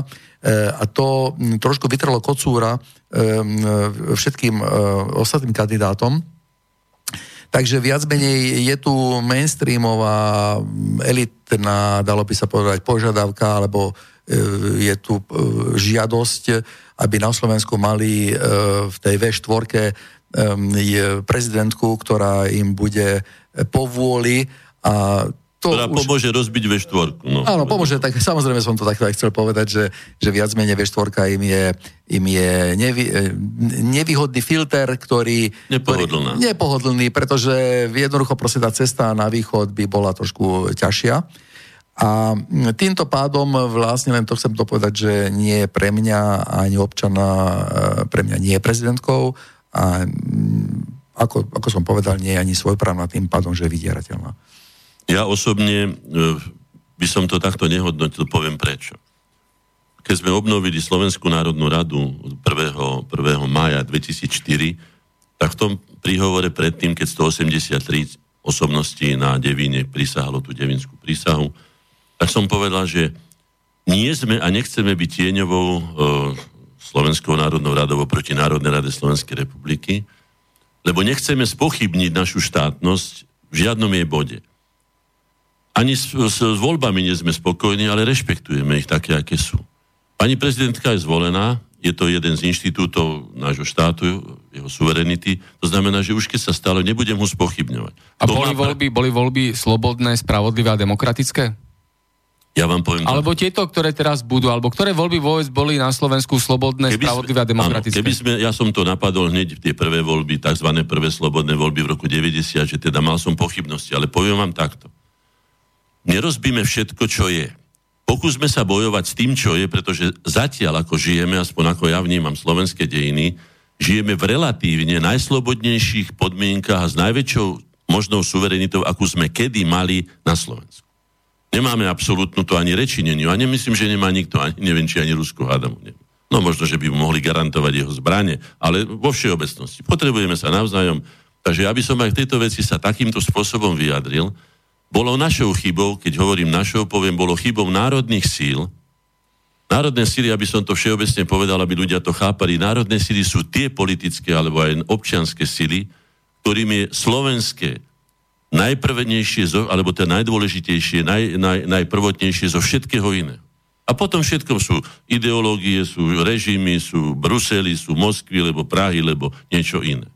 A ostatné tie, ktoré sú, ktorým je Brusel bližší ako Bratislava, tie nemôžem ja považovať tých ľudí za národné síly. Tak aby sme, takže chybou národných síl bolo, že nepostavili kandidáta, a ja teda si myslím, že voči pani tejto, o ktorej hovoríme, Čaputovej, no poznám ja aspoň, aspoň 100 osobností, ktoré by skrátka s ňou obstáli veľmi čestne. Ak tam dali takých ľudí, akých dali, zo stranických, či koaličných, či ja už neviem, akých dôvodov, aj k tomu vám povieme, som to napísal v úvodníku pre Slovenské národné noviny, ktokoľvek, znovu zopakujem, ktokoľvek, to uprednostní pred národnoštátnym záujmom, slovenským národnoštátnym záujmom, akýkoľvek záujem, koaličný, stranický alebo osobný, dopúšťa sa vlasti zrady. To je môj osobný názor. To znamená, že ak sme spackali voľby, teraz nenadávajme na pani Čaputovu a nehľadajme na nej chyby, pozrime sa do svojho vlastného hniezda a povedzme si, prečo ste nepostavili lepšieho kandidáta, ako je prezidentka súčasnej Slovenskej republiky. Môžem, e, keď sme pri tej vlastnej zrade, paragraf 330, 311, e, tak prečítam, čo je vlastní zrada, lebo veľa poslucháčov vôbec e, netušia, hlavne tá mladá generácia, oni tento pojem možno počujú prvýkrát tak ho prečítam. Občan Slovenskej republiky, ktorý v spojení s cudzou mocou alebo s cudzím činiteľom spácha trestný čin e, e, úkladov proti Slovenskej republike um, teroru, záškodníctva alebo sabotáže, potrestá sa odňatím slobody na 15 rokov až 25 rokov alebo trestom odňatia slobody, slobody na doživotie. To znamená, že toto nie je sranda a my tu máme od, od, od 89. roku už niekoľko dalo by sa povedať, kandidátov by tu bolo na vlasti zradu.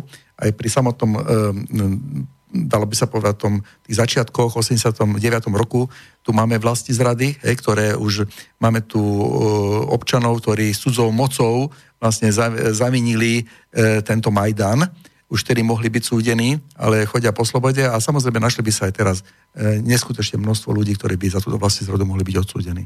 Ja opäť z praxe. No, bol som pri tom tzv. že tie, tie rozhovory s Európskou úniou alebo s európskymi štruktúrami o tom, že vstúpime a tak ďalej. Vytvorili sme dokonca aj tzv. bielu knihu, ktorú mám ako ostrašujúci materiál sústavne pri sebe a ktokoľvek sa spýta, mu ukážem, kde sme do dôsledku povedali všetky naše kapacity, naše zdroje, naše perspektívy, všetko sme povedali. Nepotrebovali, mohli zrušiť všetky svoje tajné služby, všetko sme im tam... No oni z toho si povedali, toto zrušíte, toto, tu vám dáme takéto kvóty. No a hlavným agentom tejto veci bol pán Figel, hm? ktorého poznáme. Koľko 100 miliard nás to stálo, rozvojový kapitál, a čo spôsobil, tak to už skutočne potom by bolo nie na mne, pretože ja som akademický maliar, aj keď som robil v politike, ale prosil by som skutočne e, právnych expertov, ak majú v sebe štipku e, cti, by som povedal, profesionálnej, ak im záleží na Slovenskej republike, ak sú Slováci, alebo sa cítia byť, ale keď sú aj občanmi Slovenskej republiky, nemusia byť ani Slováci, môžu byť aj Maďari, ale keď cítia s touto spoločnosťou, lebo sa to dotýka každého. Keď vám niekto vypustí stovky miliard z rozpočtu, tak potom nemáte na zdravotníctvo, nemáte na, na, na výchovu, nemáte na, na sociálne programy, nemáte na neviem čo všetko, to je trošku veľké, tak by som si pýtal, nechcete to kvalifikovať aj kto vážnym spôsobom poškodí národno-štátny záujem Slovenskej republiky v akejkoľvek oblasti, nielen finančnej, ale inej, aj dobrého mena a iné veci. Dopustil sa vlasti zrady. No, ale to už je nie pre mňa otázka, to dávam teda do éteru. Celkom otvorene rád by som bol, keby sa konečne chopili odborníci nie politických rozhodnutí, ale odborných rozhodnutí a kvalifikovali veci tak, ako sa majú kvalifikovať a boli ľudia podľa nich potrestaní nie z politických dôvodov za svoj politický názor, ale za svoju konkrétnu činnosť, ktorou si poškodil ten štát, ktorý ťa platí a tých občanov, ktorí daní sa to platí. Tak? tak. Poslucháčka Veronika napísala mail, Fico ako predseda vlády dal 30 miliónov eur zo štátneho rozpočtu na Sorošové mimovládky na Slovensku. Fico poslal vojakov proti Rusku aj spolu s prezidentom Kiskom. Fico hlasoval v parlamente za americkú základňu vo Vajnoroch pri Bratislave.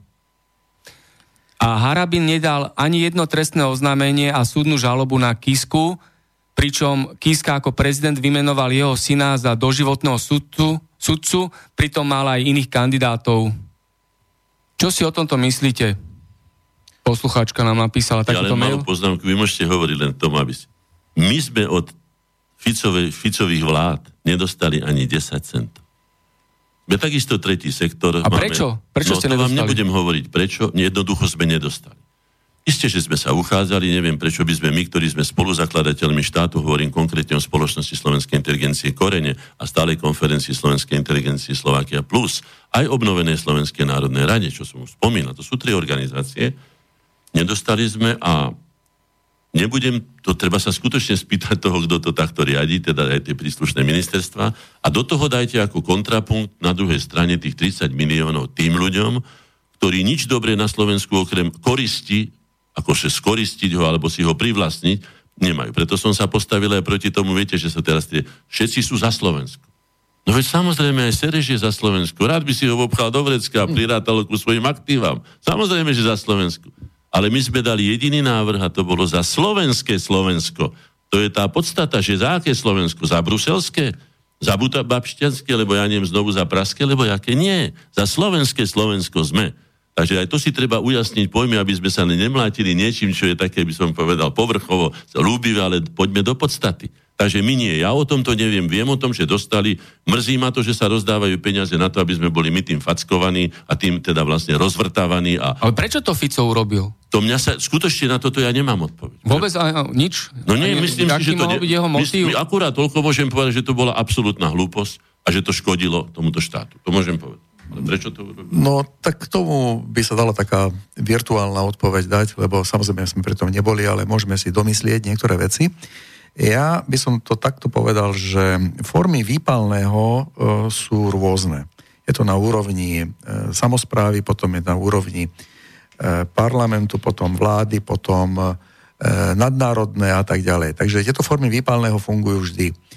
Tá otázka teraz je, že do akej miery majú, majú vlastne takú títo naši štátnici, ktorí akože majú, sú až statutári alebo majú tú právomoc tieto veci schvalovať a, alebo prijať a podpisovať, tak samozrejme tam tá otázka je, že do akej miery sú tlačení, pretože existujú rozhovory um, diploma, diplomatických úrovní, ktoré sa odohrávajú pred verejnosťou a potom, ktoré sa odohrávajú mimo verejnosti.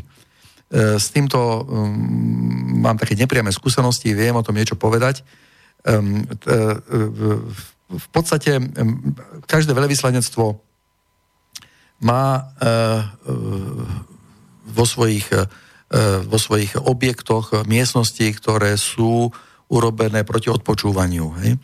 E, nazývajú sa mm, rôzne, viem, že v jednom to nazývali vagón. A keď chceli niečo veľmi e, tajné povedať a chceli vydierať, hej, tak ho proste zavolali toho, toho predsedu vlády jednoducho do vagónu a tam mu to povedali medzi štyrmi očami, kde nebolo možné samozrejme tieto veci odpočúvať.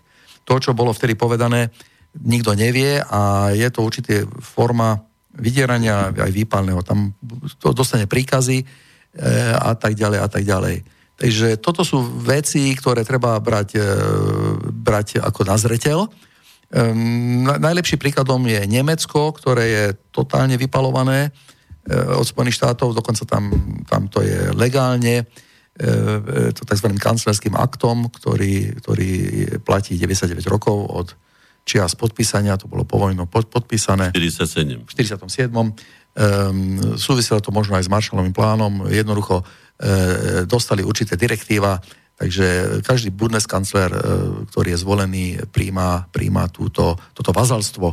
Ej, to znamená, musí volať do Washingtonu na povolenie čohokoľvek. Tak to je kolónia potom. To je kolónia, hej. Ja teraz zneužijem to priateľstvo v úvozovkách, ktoré ste nám tu dali No a za, zautočím na pána nášho moderátora. Hej?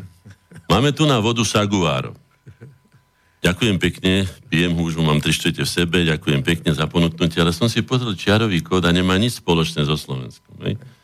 Neviem, kto to Saguaro tu na, distribuje, ale jedno určite viem, že Slovensko má najviacej minerálnych prameňov v celom stredoeurópskom geopolitickom priestore, takže pre budúcnosť vás prosím, buďte takí dobrí, nájdite si slovenskú vodu a to Saguaro, jednak mi to nič nehovorí a jednak No, skrátka tak, aby sme aj možno, možno, platíme to, možno platíme nejaká, nejakú formu vypálneho touto vodou, že nám je prikázané, že vlastnú vodu Ale si... pán Bavolár nie hádam, preto nie, to hovorí. Ale myslím ako v, v rámci nákupu, e, to je vlastne reťazec, ktorý to dováža, e, túto vodu, ja viem, a v podstate tam to je, tam to je evidentné. No ja si myslím, že je to... Ale treba aj tu si urobiť poriadok. Skutočne nie zlom to hovorím, ale treba to povedať celkom. Keď máte možnosť, a tých možností je skutočne čím ďalej menej. Už som si všimol, že ešte aj nejaké také stredné alebo malé obchody popri tých veľkých marketoch, hej, že sú tie nejaké dély, ja sa to tuším volá, že už dokedy si ľudia mali také malé hotel, všetko vymietli, už nemáme absolútne možnosť sa uživiť a keď oni... Ale kto na... to umožnil, že sa takéto veci no dovážajú no, na Sú to Slovensku? samozrejme naši predstavitelia. Tam sú samozrejme... Ktorý? Ktorý? No tak to, tieto veci, na to si musíte zobrať ľudí, ktorí sa zaoberajú, povedzme, marketingom, ktorí majú presné štatistiky o tom, kedy sa to stalo, akým rozhodnutím, na ktorom ministerstve. Ale bolo to takto. To, my občania sme o tom nerozhodli. To vás ubezpečujem. Aj tam neplatí tá vec, aby sme boli konsekventní. Zase také, také okrídlené sa hovorí, že národ má takú vládu, akú si zaslúži. No tak to vôbec nie je pravda, pretože národ o vláde nejakým spôsobom nerozhoduje.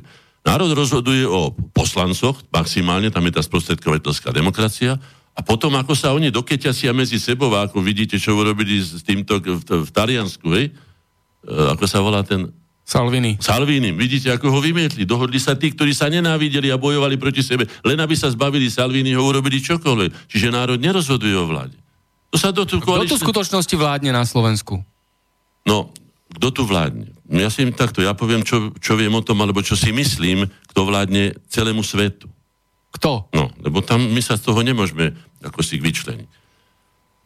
Menovite neviem, ale vládne tomuto svetu, ja som to nazval svojim vlastným, pretože nie som ani ekonom, ani právnik, korupčný kapitál. Korupčný kapitál je pre mňa, aby som to vysvetlil, čo pod tým pojmom chápem.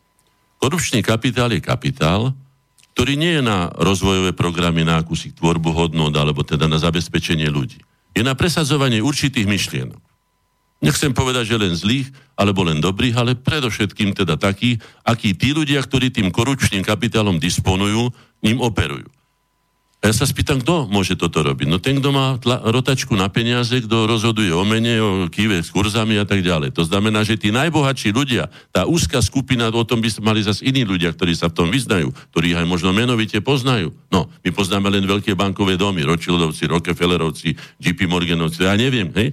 Ale títo ľudia manipulujú tým a dokážu presadiť, čo len chcú. Či bude vojna, alebo bude mier, či bude rozvojové, alebo to bude úpadkové, to, toto je on. Takže Máme telefon na linke? Uh, zdravím do štúdia Martin, Martin z Bratislavy. Ahoj, ahoj.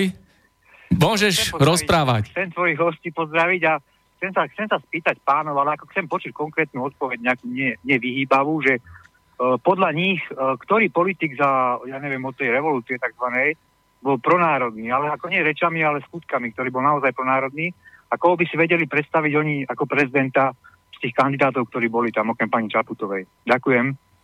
Ahoj, všetko dobré, čau, čau. Ďakujem. No, nie vyhýbavé, tak takto. Predovšetkým, ak ráta niekto, že mu dáme čarovný prúčik, alebo že mu presne povieme, že voľte toho a týchto a hento, tak to je na omyle. Uh, ja som považujem, aspoň poslucháčov teda našich relácií, považujem za dostatočne inteligentných na to, aby za 30 rokov tohto režimu, alebo po tej zmene, čo teda potom prevrate, už si vedeli odčítať, niekedy je to iné na okrese, iné na kraji, je to, ale tých ľudí, ktorých poznajú a ktorí sa im overili. Ja len poviem osobný príklad. Máme napísané v našom základnom hesle, okrem iných hesiel máme aj náročnosť, kritickosť a e, tvorivosť. A z tohto hľadiska sme veľmi nároční a sústavne vlastne sme aj kritickí, ale našou povinnosťou je byť aj tvorivý, to znamená, že navrhnúť východisko. Aby sme sa z toho nevynímali, že budeme len frflať a nadávať a kritizovať a, a teraz tak, no, a teraz poviem, tak sme boli kritickí napríklad aj e, pánovi Gašparovičovi ako prezidentovi a niekedy aj nemilo, aj sme sa teda chytili, ako sa povie, lebo aj našim členom, teda našich Združení slovenskej inteligencie sa hlási. Našu prvú konferenciu dokonca otváral v čas tej papierničke roku 1992. Ale v priebehu času, čo nastúpilo potom po pánovi Gašparovičovi, som zistil, a týmto spôsobom sa mu aj ospravedlňujem, takto na diálku aspoň, že to, čo po ňom nastalo, urobilo z Gašparoviča skoro by som povedal ideál. Hoci vtedy, keď vládol sme ho nepovažovali, a samozrejme nikto z nás nie ideálom, ani ho nebol, ale oproti tomu, kde sa to dostalo, do akého dna sme sa dostali, kde sme sa zakopali, že už ten prezident teda aspoň aj minulý zatiaľ ani tá pani Čaputová si nemala čím získať autoritu. Zatiaľ nemala, to by mala byť prvotná autorita v štáte, veď je to hlava štátu, to si treba povedať jednoznačne.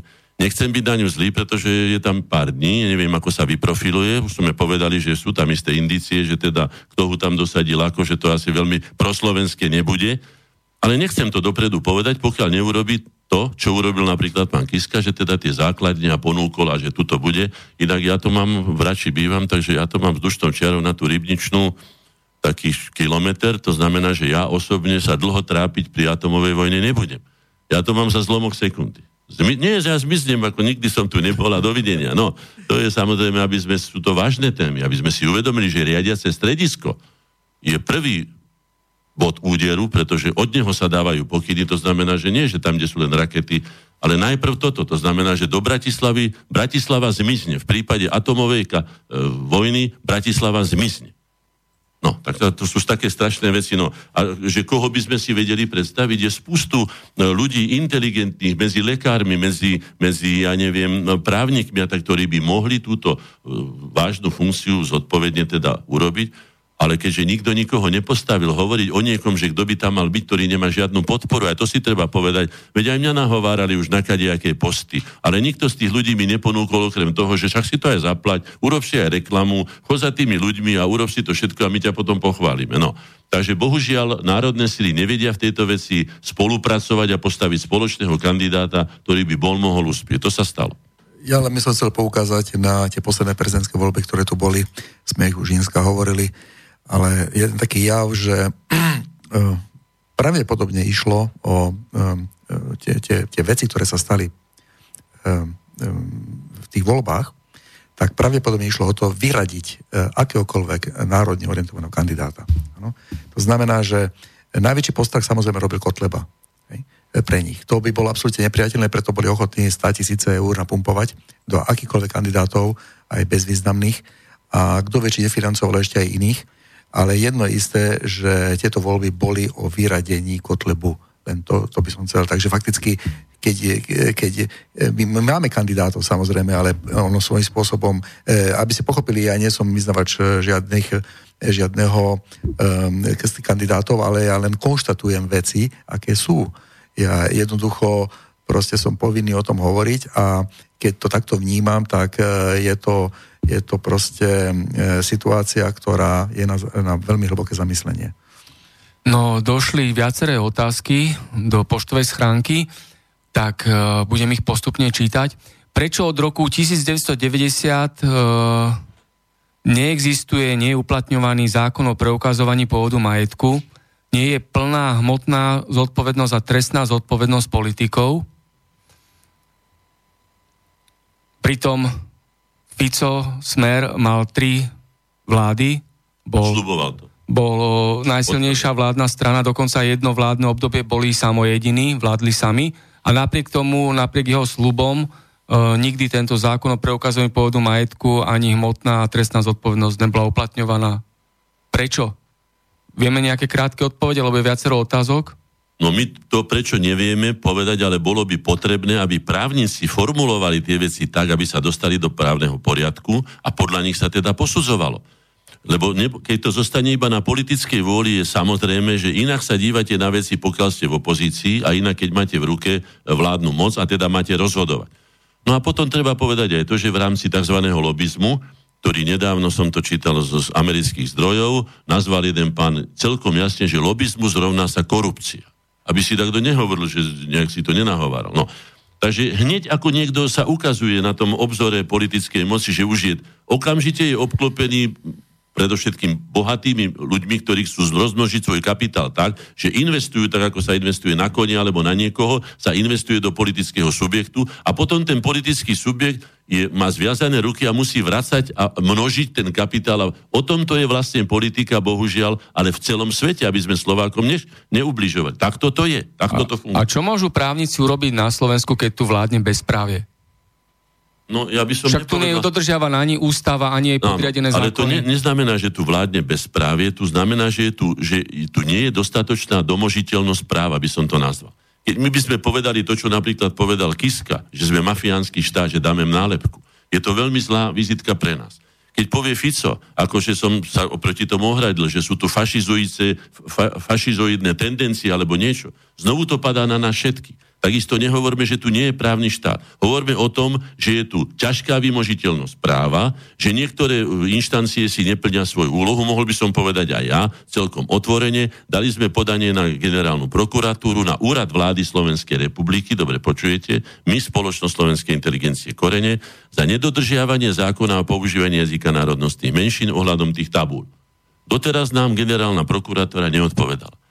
Čo sme urobili? Dali sme ju na súd. My sme dali na súd generálnu prokuratúru, na okresný súd Bratislave a dozvedel som sa z kuloárov, zatiaľ mi neodpísal nikto, ani generálna prokuratúra nám teda ako inštitúcii, ani e, okresný súd sa nevyjadril, ani neprebehlo súdne rokovanie, ani neprebehlo e, nútenie teda generálnej prokuratúry, aby nám odpovedala, aby sme sa ako občania dozvedeli, lebo mohli povedať, my to považujeme za správne, my to chceme, nie, nie vôbec sa s nami nebavia.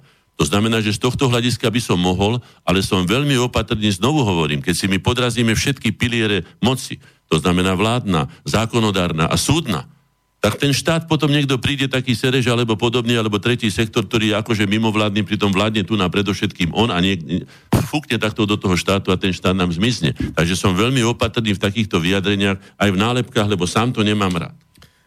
Ja len doplním to, že existuje také slovenské príslovie, že mútnych vodách sa loví najlepšie.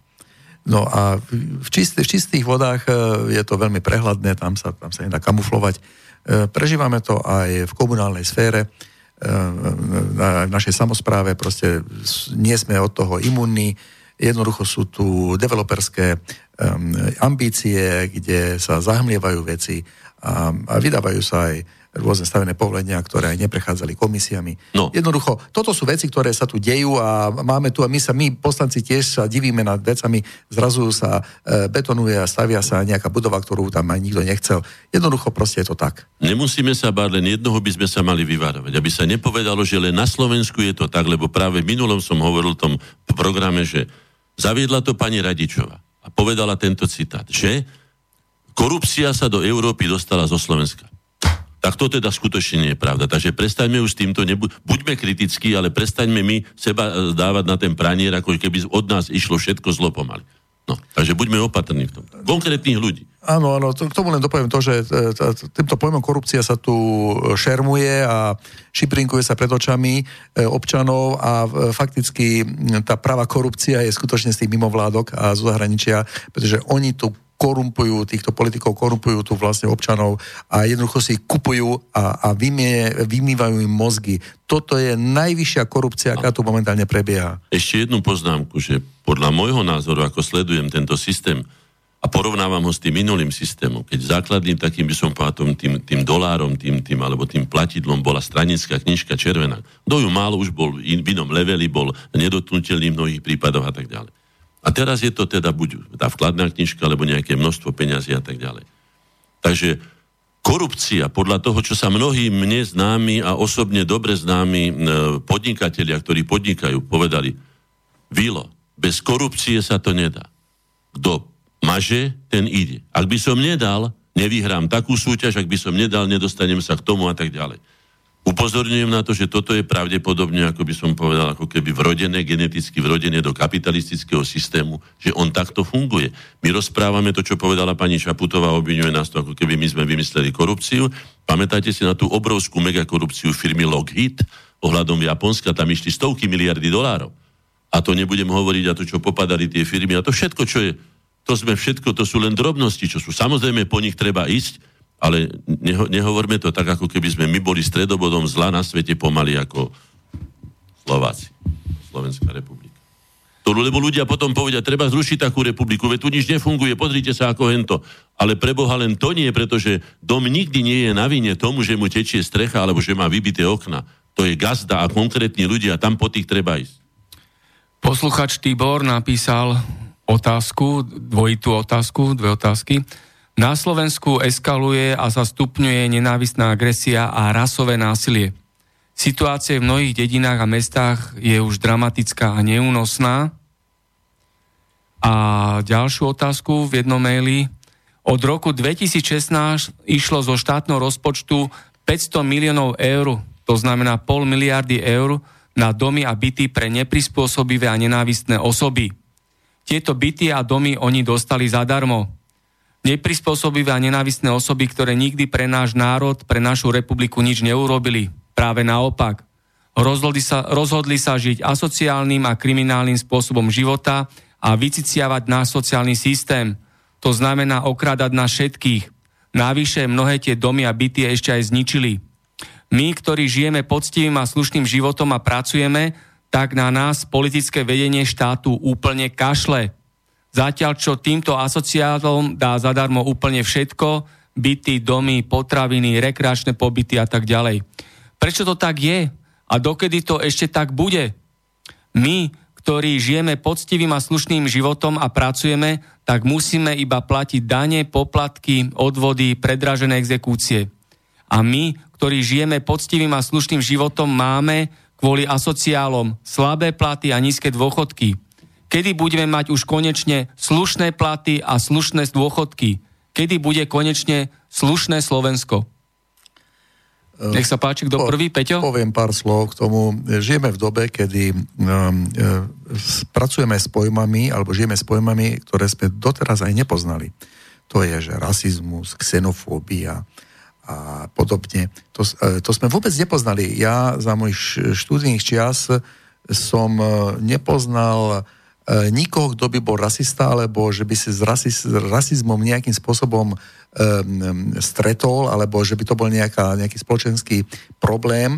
Tieto veci vôbec neexistovali. Tieto boli naimplantované uh, po roku 89, um, pravdepodobne s týmito neziskovými mimovládnymi organizáciami a začali poukazovať na, na určité javy, ktoré oni sami vyprovokovali. Hej? To znamená, že, že my sme nemali problém ani e, s Maďar, maďarskými občanmi, ktorí žijú e, v, v, v, v blízkosti Dunaja. My sme nemali relatívne problémy ani s, e, ani s, s to, inými menšinami. Jednoducho proste žili sme e, e, v súlade a zrazu začal byť problém. Teraz sa otázka znie, že či tento problém nie je umelo vyvolávaný, e, E, a či nie je živený, pretože ono svojím spôsobom dávať minorite určité väčšie privilégie, ako im zaslúžia, vlastne v tej majorite spôsobí určitý, pre, určitý pretlak. A tým pádom vlastne tá, tá, tá re, reakcia, ktorá je, potom sa môže kvalifikovať ako extremistická. Hej? A teraz zoberme si pod lupu, čo je extrémizmus. Extrémizmus je vlastne nič iný mechanizmus, ktorý prebieha v určitých extrémnych podmienkach alebo z extrémnej situácie. Čo môže byť extrémizmus v prírode? Napríklad, keď e, nejaké zviera zaženete do kúta, ktoré sa už nevie brániť, tak on e, reaguje extrémne. To znamená, on vám skočí, e, či je to aj malý potkan, alebo myš vám skočí do krku, do ksichtu a vás pohryzie. Ano? To je veľmi extrémna situácia, ktoré normálne zviera nerobí. Podotýkam. A naučíme sa z prírody, že keď, e, keď my vytvoríme podmienky pre, pre, pre takéto extrémne chovanie, tak potom kto je na vine? Častokrát proste my ľudia, pretože my to chudá zviera e, z toho prírodzeného prostredia vytrhneme a oženieme do extrémnej situácie. Ja hovorím určitý príklad a častokrát je to, že tejto minorite je e, príliš daná veľká nejaká mediálna a ekonomická a iná sociálna proste pomoc, ktorá, ktorá fakticky nie je adekvátna e, niektorým určitým spoločenským požiadavkám. A toto vlastne potom vytvára e, scénu a tá je živená. Podľa môjho názoru toto je umelo živené z Bruselu, pretože oni vlastne týmto spôsobom chcú e, krajinu e, trošku demoralizovať, devastovať a, a rozbíjať a tým pádom vlastne ju prebrať. Lebo inými spôsobmi, iných, iných si to neviem celé, celé vysvetliť. Ja sa k tomu rasizmu vyjadrím. To je umelý pojem a nie je správny a nie je ani pravdivý. Na Slovensku rasizmus nie je a ten konflikt, ktorý vzniká medzi povedzme cigánmi alebo Rómami a nami, neprispôsobivými alebo inak prispôsobivými alebo s iným spôsobom života je civilizačný konflikt. Civilizačný. Zoberte si to len takto. Keby sme my a keby som ja svoje deti neposlal len jeden deň do školy, v tom okamihu je u mňa policajt, sociálka alebo niekto, a urobia so mnou poriadok. Cigáni tie deti vlastne diskriminujú sami, diskriminujú ich tým, že ich nenaučia základné hygienické návyky, že ich nenaučia normálnym kultúrnym spôsobom sa dožadovať toho, čo potrebujú, bez toho, aby to bolo kopaním, plúvaním, e, kradnutím, e, násilím a tak ďalej. Ja som mal, a to už je dávno, keď som bol, to bolo v roku 1963-4, keď som bol na základnej škole Tokajské a mali sme jednu cigánku e, spolužiačku, Soňu Solikov. Ne? Ona rozvrátila celý 32 člení kolektív totálne. Ona házala kriedu do učiteľa, pána učiteľa Uhliara, sa si živo pamätám, zúchvatné, nepísala diktát, nerobila nič. Behala po laviciach, skákala. No. A teraz sa pýtam, dobre, kto takto vychoval, keď už teda by sme povedali, že podľa môjho názoru tieto deti je ťažko trestať, pretože tie deti vyšli z prostredia, ktoré ich takýmto spôsobom deformovalo. Ja som presvedčený, že keby ja som bol vyrástol v cigánskej osade, tak určite sa takisto naučím predovšetkým kradnúť, lúpiť, byť, ja neviem, ja neviem čo všetko tieto negatíva. A hygiena by ma netrápila, iné veci a tak ďalej. Bolo by treba zakročiť proti týmto rodičom, ktorí toto spôsobili. A nie to, áno, ja viem, že má, ale dopovedz mi si to. Bol tu na európsky komisár v cigánskych osadách a povedal v podstate to, čo my, že tieto deti treba z tohto prostredia vybrať, treba ich dať kultivovať do uh, ústavov, naučiť ich základné hygienické a ľudské uh, komunikačné spôsoby. Odvolali ho za krátku dobu, ho odvolali. Oni to nepotrebujú. Oni potrebujú, aby nám tu spôsobovali chaos, ako som to povedal, chaos ako, ako stratégia, aby nás rozvrátili a potom nám budú to ľahšie vládnuť. To je evidentné. Máme telefonát, pekný večer z konšpiračného bytu. E, dobrý večer. Dobrý večer, položte otázku? Áno? E, chcel by som, e, nie ani otázku, ale chcel by som pánovi Sedalovi aj pánovi Hornáčkovi popriať všetko najlepšie, lebo sa s nimi tiež ako v týchto názoroch veľmi zhodujem. A ďakujem ich za im prácu, aj vám, pán Bavloár. Ďakujem pekne, majte sa do Ďakujeme. Ďakujeme aj my. Ďakujeme za pekný komentár. Uh, pokračujeme ďalej. Ešte by som... No, nech sa páči. Vrátiť. Zoberte, my sme mali konferenciu v, v, v, v, v Košiciach a veľmi boli pobúrení Košičania, musel som ja prísť robiť, nechcem povedať, že poriadky, ale povedať im, pozrime sa na to z jedného hľadiska. Boli tam aj predstavitelia policajnej akadémie, iných vysokých škôl, e, na vysokej úrovni, naša konferencia. No, a ja som povedal, či... Konferencia k akej problematike? Konferencia k problematike neprispôsobivých a Luník špeciálne, hej? Luník, hej? to je, to je doslova vred, by som povedal, hej? Ale kto ho spôsobil, otázka znie. No a teraz poviem takto. Povedal som, viete čo, prestaňme s týmito vecami, že kto komu čo a tak ďalej, to neprídeme do toho. Ale urobte to jednoducho. Natočte 5-minútový film o Luníku. Bez slov, bez pýtania sa. Nič len ho snímajte. A potom natočte 5-minútový film o takom istom sídlisku v tom istom roku postavenom, v ktorom žijú naši slovenskí obyvateľi. Prišiel som na zaujímavú vec ináč. Že na Luníku žijú Slováci. Tam sa len dvaja, alebo traja, alebo štyria, aby som to nepreháňal, hlásia k alebo cigánskej národnosti. Všetci sú Slováci. Hej? Oni sú rasovo, alebo ako by som to nazval, etnicky sú, akože cigáni sú iní, sú tmavší, povedzme od nás, ale oni sú Slováci. No. A teraz takto. Ak niekto urobí to, čo som ja povedal, že keby som ja neposlal svoje deti do školy, okamžite som pranierovaný a neviem čo aj trestaný. A im je to dovolené. Tak teraz otázka znie, kto je tu vlastne diskriminovaný? No veď diskriminovaní sme my. Veď my to musíme trpieť. Kto tú hambu znáša, keď niekto príde do Košic a príde do ľudníka a povedia, a vy ste čo, neandertalci? Vy ste sa nenaučili zametať po sebe tieto a po prvé poschodie máte odpadky a plno potkanov? A to nie sme, ale však sú to Slováci. No tak dobre, tak si povedzme, ak bude platiť zákon, keď sme už hovorili o tom, vy ste to nadnesli, hej, že ten zákon bude platiť pre každého a nebude niekto krytý, pretože má tmavšie vlasy alebo ja neviem inú pokožku. Bude krytý a bude vyňatý zo zodpovednosti za to, čo robí so svojimi deťmi, ako sa správa k hodnotám, ako je povedzme, ja neviem, byt alebo dom alebo niečo. My sme si už dávno všetci, my, ktorí povedzme, ja hovorím za seba, sme si už dali obložiť dom, sme si ho už niekoľko razy dali vymalovať, vložili sme do neho prostriedky, hej? A oni vypilili, zabrali, ktoré, nemáme, je to psíbo. No však keď ste pre všetko vypilili, vytrhali, e, okná ste predali, spálili ste, tak sa nečudujte, ale to je trestný čin hospodársky. To znamená, že áno, je tu vina orgánov činných trestnom konaní, ktorí by mali usvedčiť konkrétne menovite týchto ľudí, nebáť sa žiadnych Bruselov ani nikoho, že to je rasizmus, lebo to s rasizmom nemá nič spoločné. To je hospodárska trestná činnosť, alebo zanedbanie výchovy svojich potomkov a iné. To sú, na to sú presné paragrafy, prosím. Tak takto sa treba správať a urobme si poriadok doma.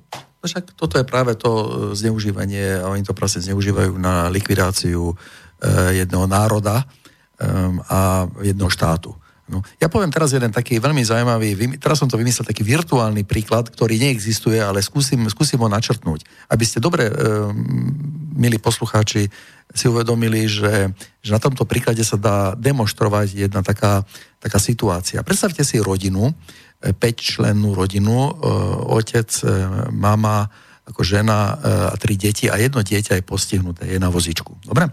Tak máme takúto e, rodinu, Um, jednoducho proste táto rodina žije šťastne, starajú sa o svoje postihnuté dieťa, tak, jak vedia. Teraz si predstavte, my keby sme túto rodinu chceli teraz postihnúť hej, a dať ju do, trošku do laty a e, trošku potrestať, tak nič iné nemôžeme urobiť, pošleme mu tam európskeho komisára. Ano? Tento európsky komisár príde a teraz zobere si pekne papier a začne tam hovoriť, tak pýtam sa vás, E, kedy bol naposledy vaše postihnuté dieťa v divadle? No nebol, za posledné dva roky nebol. Aha, tak tuto je, to, teraz všetko je vymyslené, teraz aby ste pochopili, že to je virtuálne. Tak aspoň raz za dva mesiace by mal byť v divadle. Kedy bol um, na cvičišti pre postihnutých, aby si mohol zaplávať. No, bol pred uh, troma týždňami. No nie, treba každé dva týždne. A takto, takto vyškrká im tam vo formuláre a, za, a zapíše ich ako nezodpovedných rodičov, pretože zvýšil nároky na relatívne šťastne žijúcu rodinu, ktorá akože e, e, žila v láske a starali sa, jak len vedeli, ale týmto pádom vlastne totálne e, znivočia jednu rodinu a tí, tí, tí, tí rodičia nebudú nič iné robiť, len pracovať a starať sa a voziť a nosiť a, a odškrkávať, že, že to takto bolo. A takto týmito bruselskými nariadeniami nezmyselnými vlastne likvidujú vlastne určitý status to znamená, že nie je to Európska únia, ale protieurópska únia. Protieurópska, robí... protieurópska únia, pretože tu jednoducho sa vymýšľajú veci, ktoré nie sú adekvátne na tú, na tú lokalitu. Hej? Tu my máme na Slovensku, my, my, my aj od tých starších ľudí jednoducho sa vieme postarať, akože um, v západných krajinách sú starobince, kde um, v určitom veku ide do starobinca a deti ho nenavštevujú a tým tam, tam človek zomiera. Ale tu na Slovensku máme taký úzus, že o, o babky a o dedov sa postaráme, žijú v našich rodinách a tak ďalej. To je úplne iná situácia. A my aj o svojich postihnutých detí sa vieme postarať tak, ak vieme. A e, jednoducho je to proste e, určitá aj výzva, lebo, lebo tu jednoducho e, rodiny žijú na báze lásky a nie e, na báze ko, čiastočne už, už sme aj konzumní, ale ja som žil v západnej spoločnosti a tam je to čiste konzumné. Ano? Tam otec 18-ročnému e, synovi vyhodie na oči, čo má on s ním. On už má ísť z domu a on nech si kúpi to, čo chce za svoje a tak ďalej a tak ďalej. Takže tu také neexistuje. Tu častokrát no. e, žijú, žijú ľudia s rodičmi, proste jednoducho tu je iná mentalita. A Brusel nás... Iná kultúra. Iná kultúra. A nás, a nás jednoducho ničia takýmito nezmyselnosťami. Poslucháč Pavel poslal mail do Bratislavského konšpiračného bytu. Prečítam ho. Dobrý večer, pán William Hornáček. Som ročník 1946. Rád vás počúvam, za čo vám srdečne ďakujem. Z prvoti som nechápal termín show, prípadne reality show. Potom mi to došlo. Voľa kedy to boli pondelkové večery, kde boli diela klasikov prevedené do televíznych inscenácií – to boli kultúrne večery. Tieto diela národ kultivovali, zušľachťovali. Potom prichádza show, čo je len biedná, primitívna a úbohá zábava. Známe rímske chlieb a hry. Tak som televízor zanechal a cez internet si vyberám kultúru či spravodajstvo. Nech vám Boh žehná, s láskou posluchač Pavel. Ale otázku nedal. No dobre, ďakujem pekne Palkovi. No a teraz k tomu, čo hovorí. Ako výtvarník si môžem dovoliť aj povedať tomu, sa toľko smiali, že socialistický realizmus a tak. No. Každý izmus, ako ho ja poznám, má aj svoje vynikajúce diela, má svoje gíče. Aj, aj gotika má svoje gíče, aj, aj v antike vznikali gíče a tak ďalej. A zase vynikajúce veci. Ale k tomu naturalizmu, hej. Reality show je dôkaz totálnej tvorivej impotencie. Každá natu, každý naturalizmus, aj ten, čo teraz je taký, čo to vieme, že sa vyzlečú ľudia do naha teraz sa plieskajú po tých, no, no, v tom divadle, po, po, po tých doskách, čo znamenajú vraj svet, no, to zna tom, keď už nevedia povýšiť, estetizovať skutočnosť ako takú a dokážu len to urobiť, že sa povyzliekajú a teraz sa tam plieskajú a je to nat, skladka naturalistické, tak je to preukaz toho, že sú slepej uličke tvorivosti, že nevedia kam ďalej. Lebo ďalej to už nejde. Hej? Ale ten človek má množstvo krojov, má množstvo figúr, ako môže tancovať, všelijaké, ja neviem, čo všetko dokáže. Máme pred sebou obrovskú kultúru, veď sa tancovalo od nepamäti, od tých šamanov a tak ďalej, až po, povedzme, ja neviem, kráľovský balet ruský, alebo ja neviem, aký to tam majú, to je jedno, hej? alebo kubánsky, každý má svoje výrazové prostriedky. No, takže to k tomu, čo hovorí, že áno, dá sa povedať vec estetickým spôsobom, skultúrňovať a kultivovať človeka, to je úlohou umenia a to je úlohou kultúry. A náš spor, čo som už povedal, nie je spor, pretože niekto má čierne vlasy a niekto je blondiak. Že v tom, že niekto je cigáň a niekto je Slovák. V tom nie je to.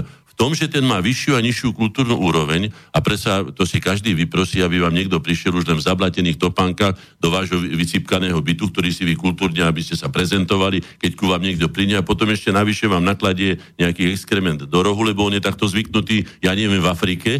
A ja vám to neberiem, ak vám to tak vyhovuje, majte si to tak. A ešte jednu vec poznámku k tomu, že o tom svojprávnosti, aby sme si dávali veľký pozor. My si sem prestaňme pozývať akýchsi komisárov. Ja som sa dostal do už okamžite, ako keď som bol poslanec. Prišla tam nejaká komisárka, si sadla pred nás a začala nám radiť také veci, že som sa musel postaviť a okamžite som replikoval a hovorím, počujte pani zlatá komisárka, čo ste prišli tu na z Európskej únie, my sme tu už mali jedných komisárov, boli červení, vy ste teraz prišli v modrom. A vy keď nám budete radi, že máme sadiť kaktusy alebo palmy na kráľovej holi, tak si nechajte také rady u vás. To si robte vy taký poriadok. Máte tam dosť, čoho máte riešiť. A láskavo z nás nerobte nesvojvárnych ľudí, ktorí nevedia, ako majú žiť a ako žiť chcú a ako majú právo žiť. Je to naša kultúra, je to naša zem a si to obhajujeme. Čiže preto s touto plnou zodpovednosťou sa treba vedieť aj ohradiť ale zároveň aj si urobiť doma poriadok, aby sme nemuseli pozývať či do Luníka, alebo niekde inde niekto, aby nám to tu riešil. Posluchačka Marta napísala takýto mail. Trnka, keď bol generálny prokurátor, tak zlyhal veľmi dramatickým spôsobom a je stále na slobode, čo je nevýdané. Akomkoľvek vyspelom štáte by už bol dávno za mrežami. Toto, čo sa tu už deje, je na grc. Napísala posluchačka Marta. Čo k tomu, je tam asi toho aj viac, že však tam unikli tie zábery, keď bol Kočner s Osulíkom, potom keď bol Trnka s Pán Počiatkom. poviem vám to takto. Tu je toľko vecí, nie že na grc, ale na riešenie. Lebo na grc to nie je riešenie. Je len zase znásobenie tej špiny, toho hnusu.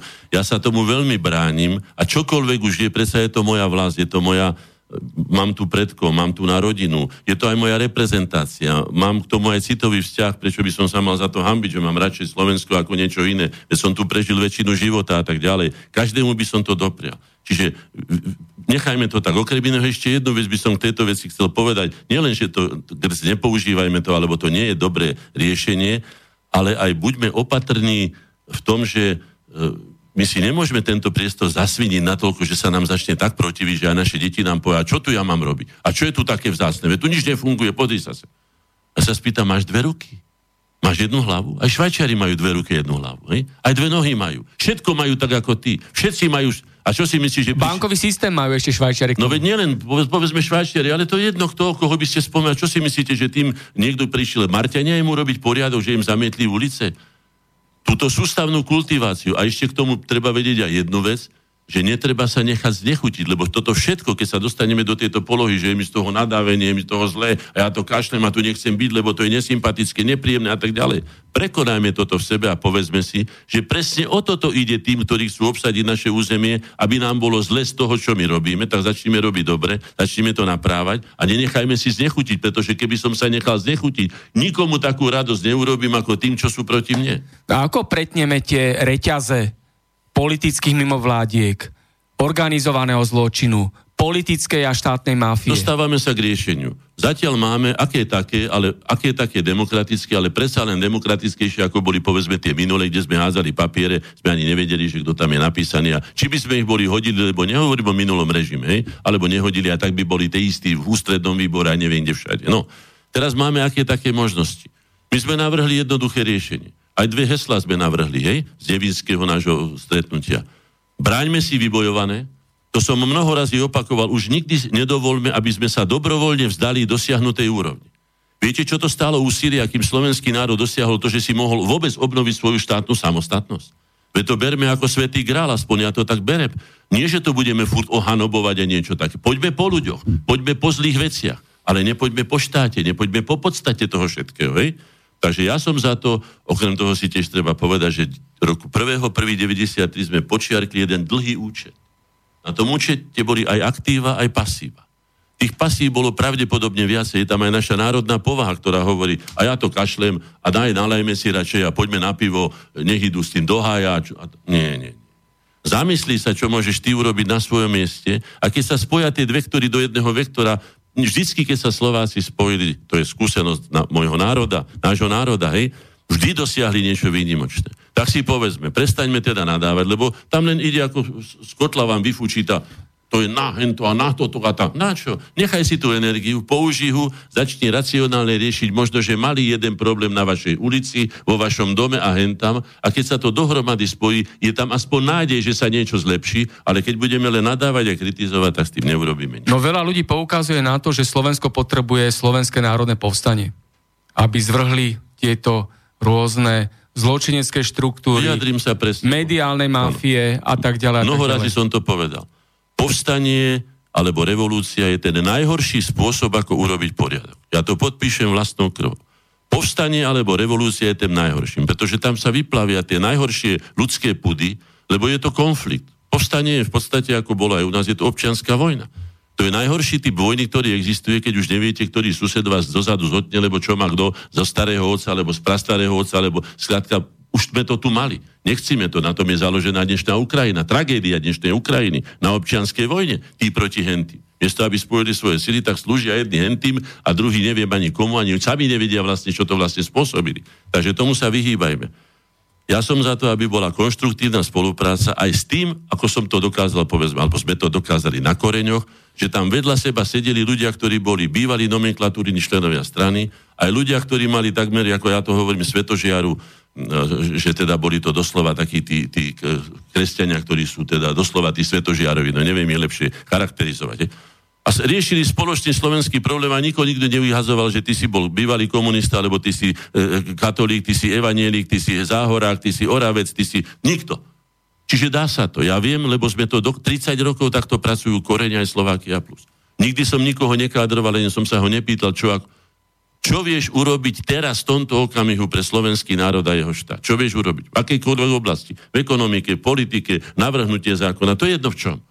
A ako si sa to podarilo? Ja nehovorím, že ideálne aj u nás boli isté konflikty, ale rozhodne toto, čo sa teraz deje, smeruje len k likvidácii štátu a to je teda úplná nahrávka tomu, čo si Brusel predstavuje. A nielen Brusel, ale celá globalizačná táto, táto skupina, ktorá chce ovládnuť všetkých, pretože keď nás rozvadí a proti sebe pošle, poviem ešte poslednú poznámku, keď sa pýtali Franca Joška, najdlhšie Habsburgovca slúžiaceho ako, ako, ako cisára a pána kráľa, že ako to dokáže. No áno, keď ma nahnevajú Chorváti, pošlem na nich Srbov, keď ma nahnevajú Srby, pošlem na nich Maďarov, keď ma nahnevajú Slo- a takto. No tak a to potrebujeme? Určite.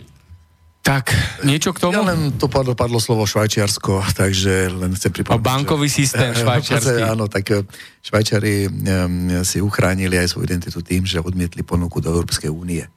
Hej. Takže e, toto, už je, toto už je veľmi vážny krok. Aj do OSN vstúpili až v roku 1992. Áno, to, to, sú, to sú veľmi vážne kroky, ktoré vledú k vlastne k takej, takej seba záchrane. A Slovensko by malo mať um, politikov, ktorí vedia tieto záchranné brzdy zatiahnuť. A nie sa nehať korumpovať a, a, a linčovať e, či psychicky, alebo onak cez, cez mimovládne a neziskové organizácie. Tak máme ďalší mail, ktorý napísal poslucháč Jožo. Dobrý deň. Výborní hostia, síce nepočúval som od začiatku, už z archívu si to dopočúvam celé. Mám takúto otázku.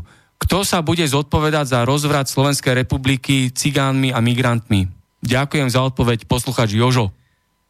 No, spomínam si v tej, pri tejto príležitosti, čo sa týka zodpovednosti, je pravdou, že čím vyššia funkcia, tým vyššia zodpovednosť. Malo by to byť. A tie majú vyššie kompetencie, pretože človek, keď má mať zodpovednosť, musí mať aj kompetencie. Ja si spomínam len na takú drobnú vec, že sa nepodarilo presadiť, povedzme, stavebnú policiu. Čiže je to otrhnuté z reťaze, čo sa tu nádeje v oblasti urbanistiky a tak ďalej. Bratislava je typickým príkladom toho, ako sa dá rozvrátiť jedno kedysi organicky rastúce mesto e, s úplnou svojvolou developerov, ktorí si urobia čokoľvek a cez ten korupčný kapitál, čo som povedal, si dokážu presadiť čokoľvek. No. Musíme začať každý, no a ten pán, aby som to povedal takto. Myslím, že to bol nejaký rumúnsky spisovateľ, ale povedal to veľmi múdro v tomto zmysle nejako. Ak človek má záujem a je na tom nejakým spôsobom zainteresovaný a chce to robiť, môže kdekoľvek, na akomkoľvek poste, aj na tom najmenšom, aj najposlednejšom zdanlivo spoločenskom poslúžiť spoločenstvu, ktorého je súčasťou. Čiže aj ako prezident, aj ako radový občan, aj ako, ako kdekoľvek. Aj doma. Čistota, keď niekto hovorí o čistote, teraz tá, tá Gretka do toho zamotala, teda do toho ho oni zamotali, oni ho tam do toho dali, aby sme nás vydierali citovo, lebo s dieťaťom sa viete, ako dá, čo s tým dieťaťom urobíte. To je citové vydieranie jednoznačne, hej? My sme dávno vedeli, čo sa deje s planetou, a viem, no, ale nebudem to teraz rozoberať si treba povedať, že sa musíme zamyslieť sami na sebou v tom zmysle, čo môžeme urobiť každý jeden z nás na svojom mieste. Dá to dohromady. A čistota planéty, ak si to niekto myslí, že to bude globálne riadiť, nie. Čistota dvora začína čistotom jedného kúta, druhého kúta, záhrady, izby, chalupy a tak ďalej. Čistota dediny začína čistotou jedného dvora, druhého dvora, piatého, desiatého a tak ďalej. Nie je čistota dediny tak, že buď čisto. Nie. Začne to od jednotného človeka, ktorý si uvedomuje svoju zodpovednosť za prostredie, v ktorom žije, aj za spoločenstvo, ktorého je súčasťou. Tak je to. No, ešte k tomu Švajčiarsku, čo sme rozprávali, tak Švajčiarsku sa stalo členom OSN 10. septembra 2002. Áno. Takže do OSN tiež tak neskôr no, vstúpilo. Volebné právo ženy až v 50. rokoch dostali vo Švajčiarsku, aby ste sa nemýlili. Takže ono to nie je také, ako sa na vonok zdá. No. No. Ani to podľa mňa nie je v tom, ako si niektorí myslia, že sú len tie zručné a hodinky a sír a, a toto hento. Tie bankové domy hrajú rozhodujúcu úlohu aj prečo sú takto dominantne obkolesení tým a môžu si dovoliť niečo, čo si nikto iný nemôže dovoliť. Nakoniec... Sa dívam na Švajčiarsko celkom inak ako vtedy, keď som sa tam chodil učiť, ako, ako aby sme aj my boli Švajčiarmi a skutočne prišiel som ale na jednu vec, ktorú myslím, že by bolo treba povedať. Darmo my preberieme švajčiarsky systém, darmo preberieme švajčiarske zákonodárstvo. Tu žijú Slováci a tam žijú Švajčiari. To znamená, že musíme si to urobiť tak, ako je to pre nás vyhovuje. O tom bolo aj obnovenie slovenskej štátnej samostatnosti a tá výsada, aby sme konečne žili spôsobom, ktorý nám vyhovuje. Vyrastá z našej mentality, z našej kultúry, našej dlhodobej eh, historické a kultúrne skúsenosti. E. Ja som na začiatku hovoril, že existujú rôzne uhly pohľadu. Um, hovorili sme o tej žabej perspektíve a tej vtáčej. Tak ja by som teraz tej vtáčej perspektívy trošku povedal jednu takú, takú, takú, taký poznatok, že my sme trošku aj taký postihnutý ako národ v tom slova zmysle, že sme boli zatiahnutí do určitých klamstiev. Tieto klamstvá e, sú rôzneho typu. E, sú to klamstvá, ktoré sú historicky sa predierali do súčasnosti a potom sú klanstvá, ktoré sa rodia v súčasnosti a predierajú sa do prítomnosti. S týmito klamstvami uh, sme, to je vlastne určite, to sú historické určité danosti, ktoré sú zle interpretované alebo sme zavádzaní. V, tej, v týchto klamstvách, uh, keď žijeme, tak samozrejme je to, je to, je to trošku zlé, pretože my musíme my musíme zbojovať aj s inými neduhami a ešte s týmito klamstvami, takže e, ja by som len chcel e, načrtnúť e, vďaka tejto perspektíve to, že my musíme sa musíme dokonca ako národ zbaviť určitých klamstiev, ktoré na nás vlastne je, je my sme zavalení týmito klamstvami a musíme sa od nich oslobodiť.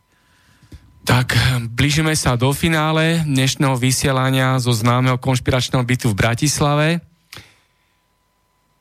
Mojimi dnešnými hostiami boli Peter Sedala a William Hornáček. Záverečné slovo, posolstvo, teda idú aj Vianoce, idú sviatky novoročné. Nech sa páči.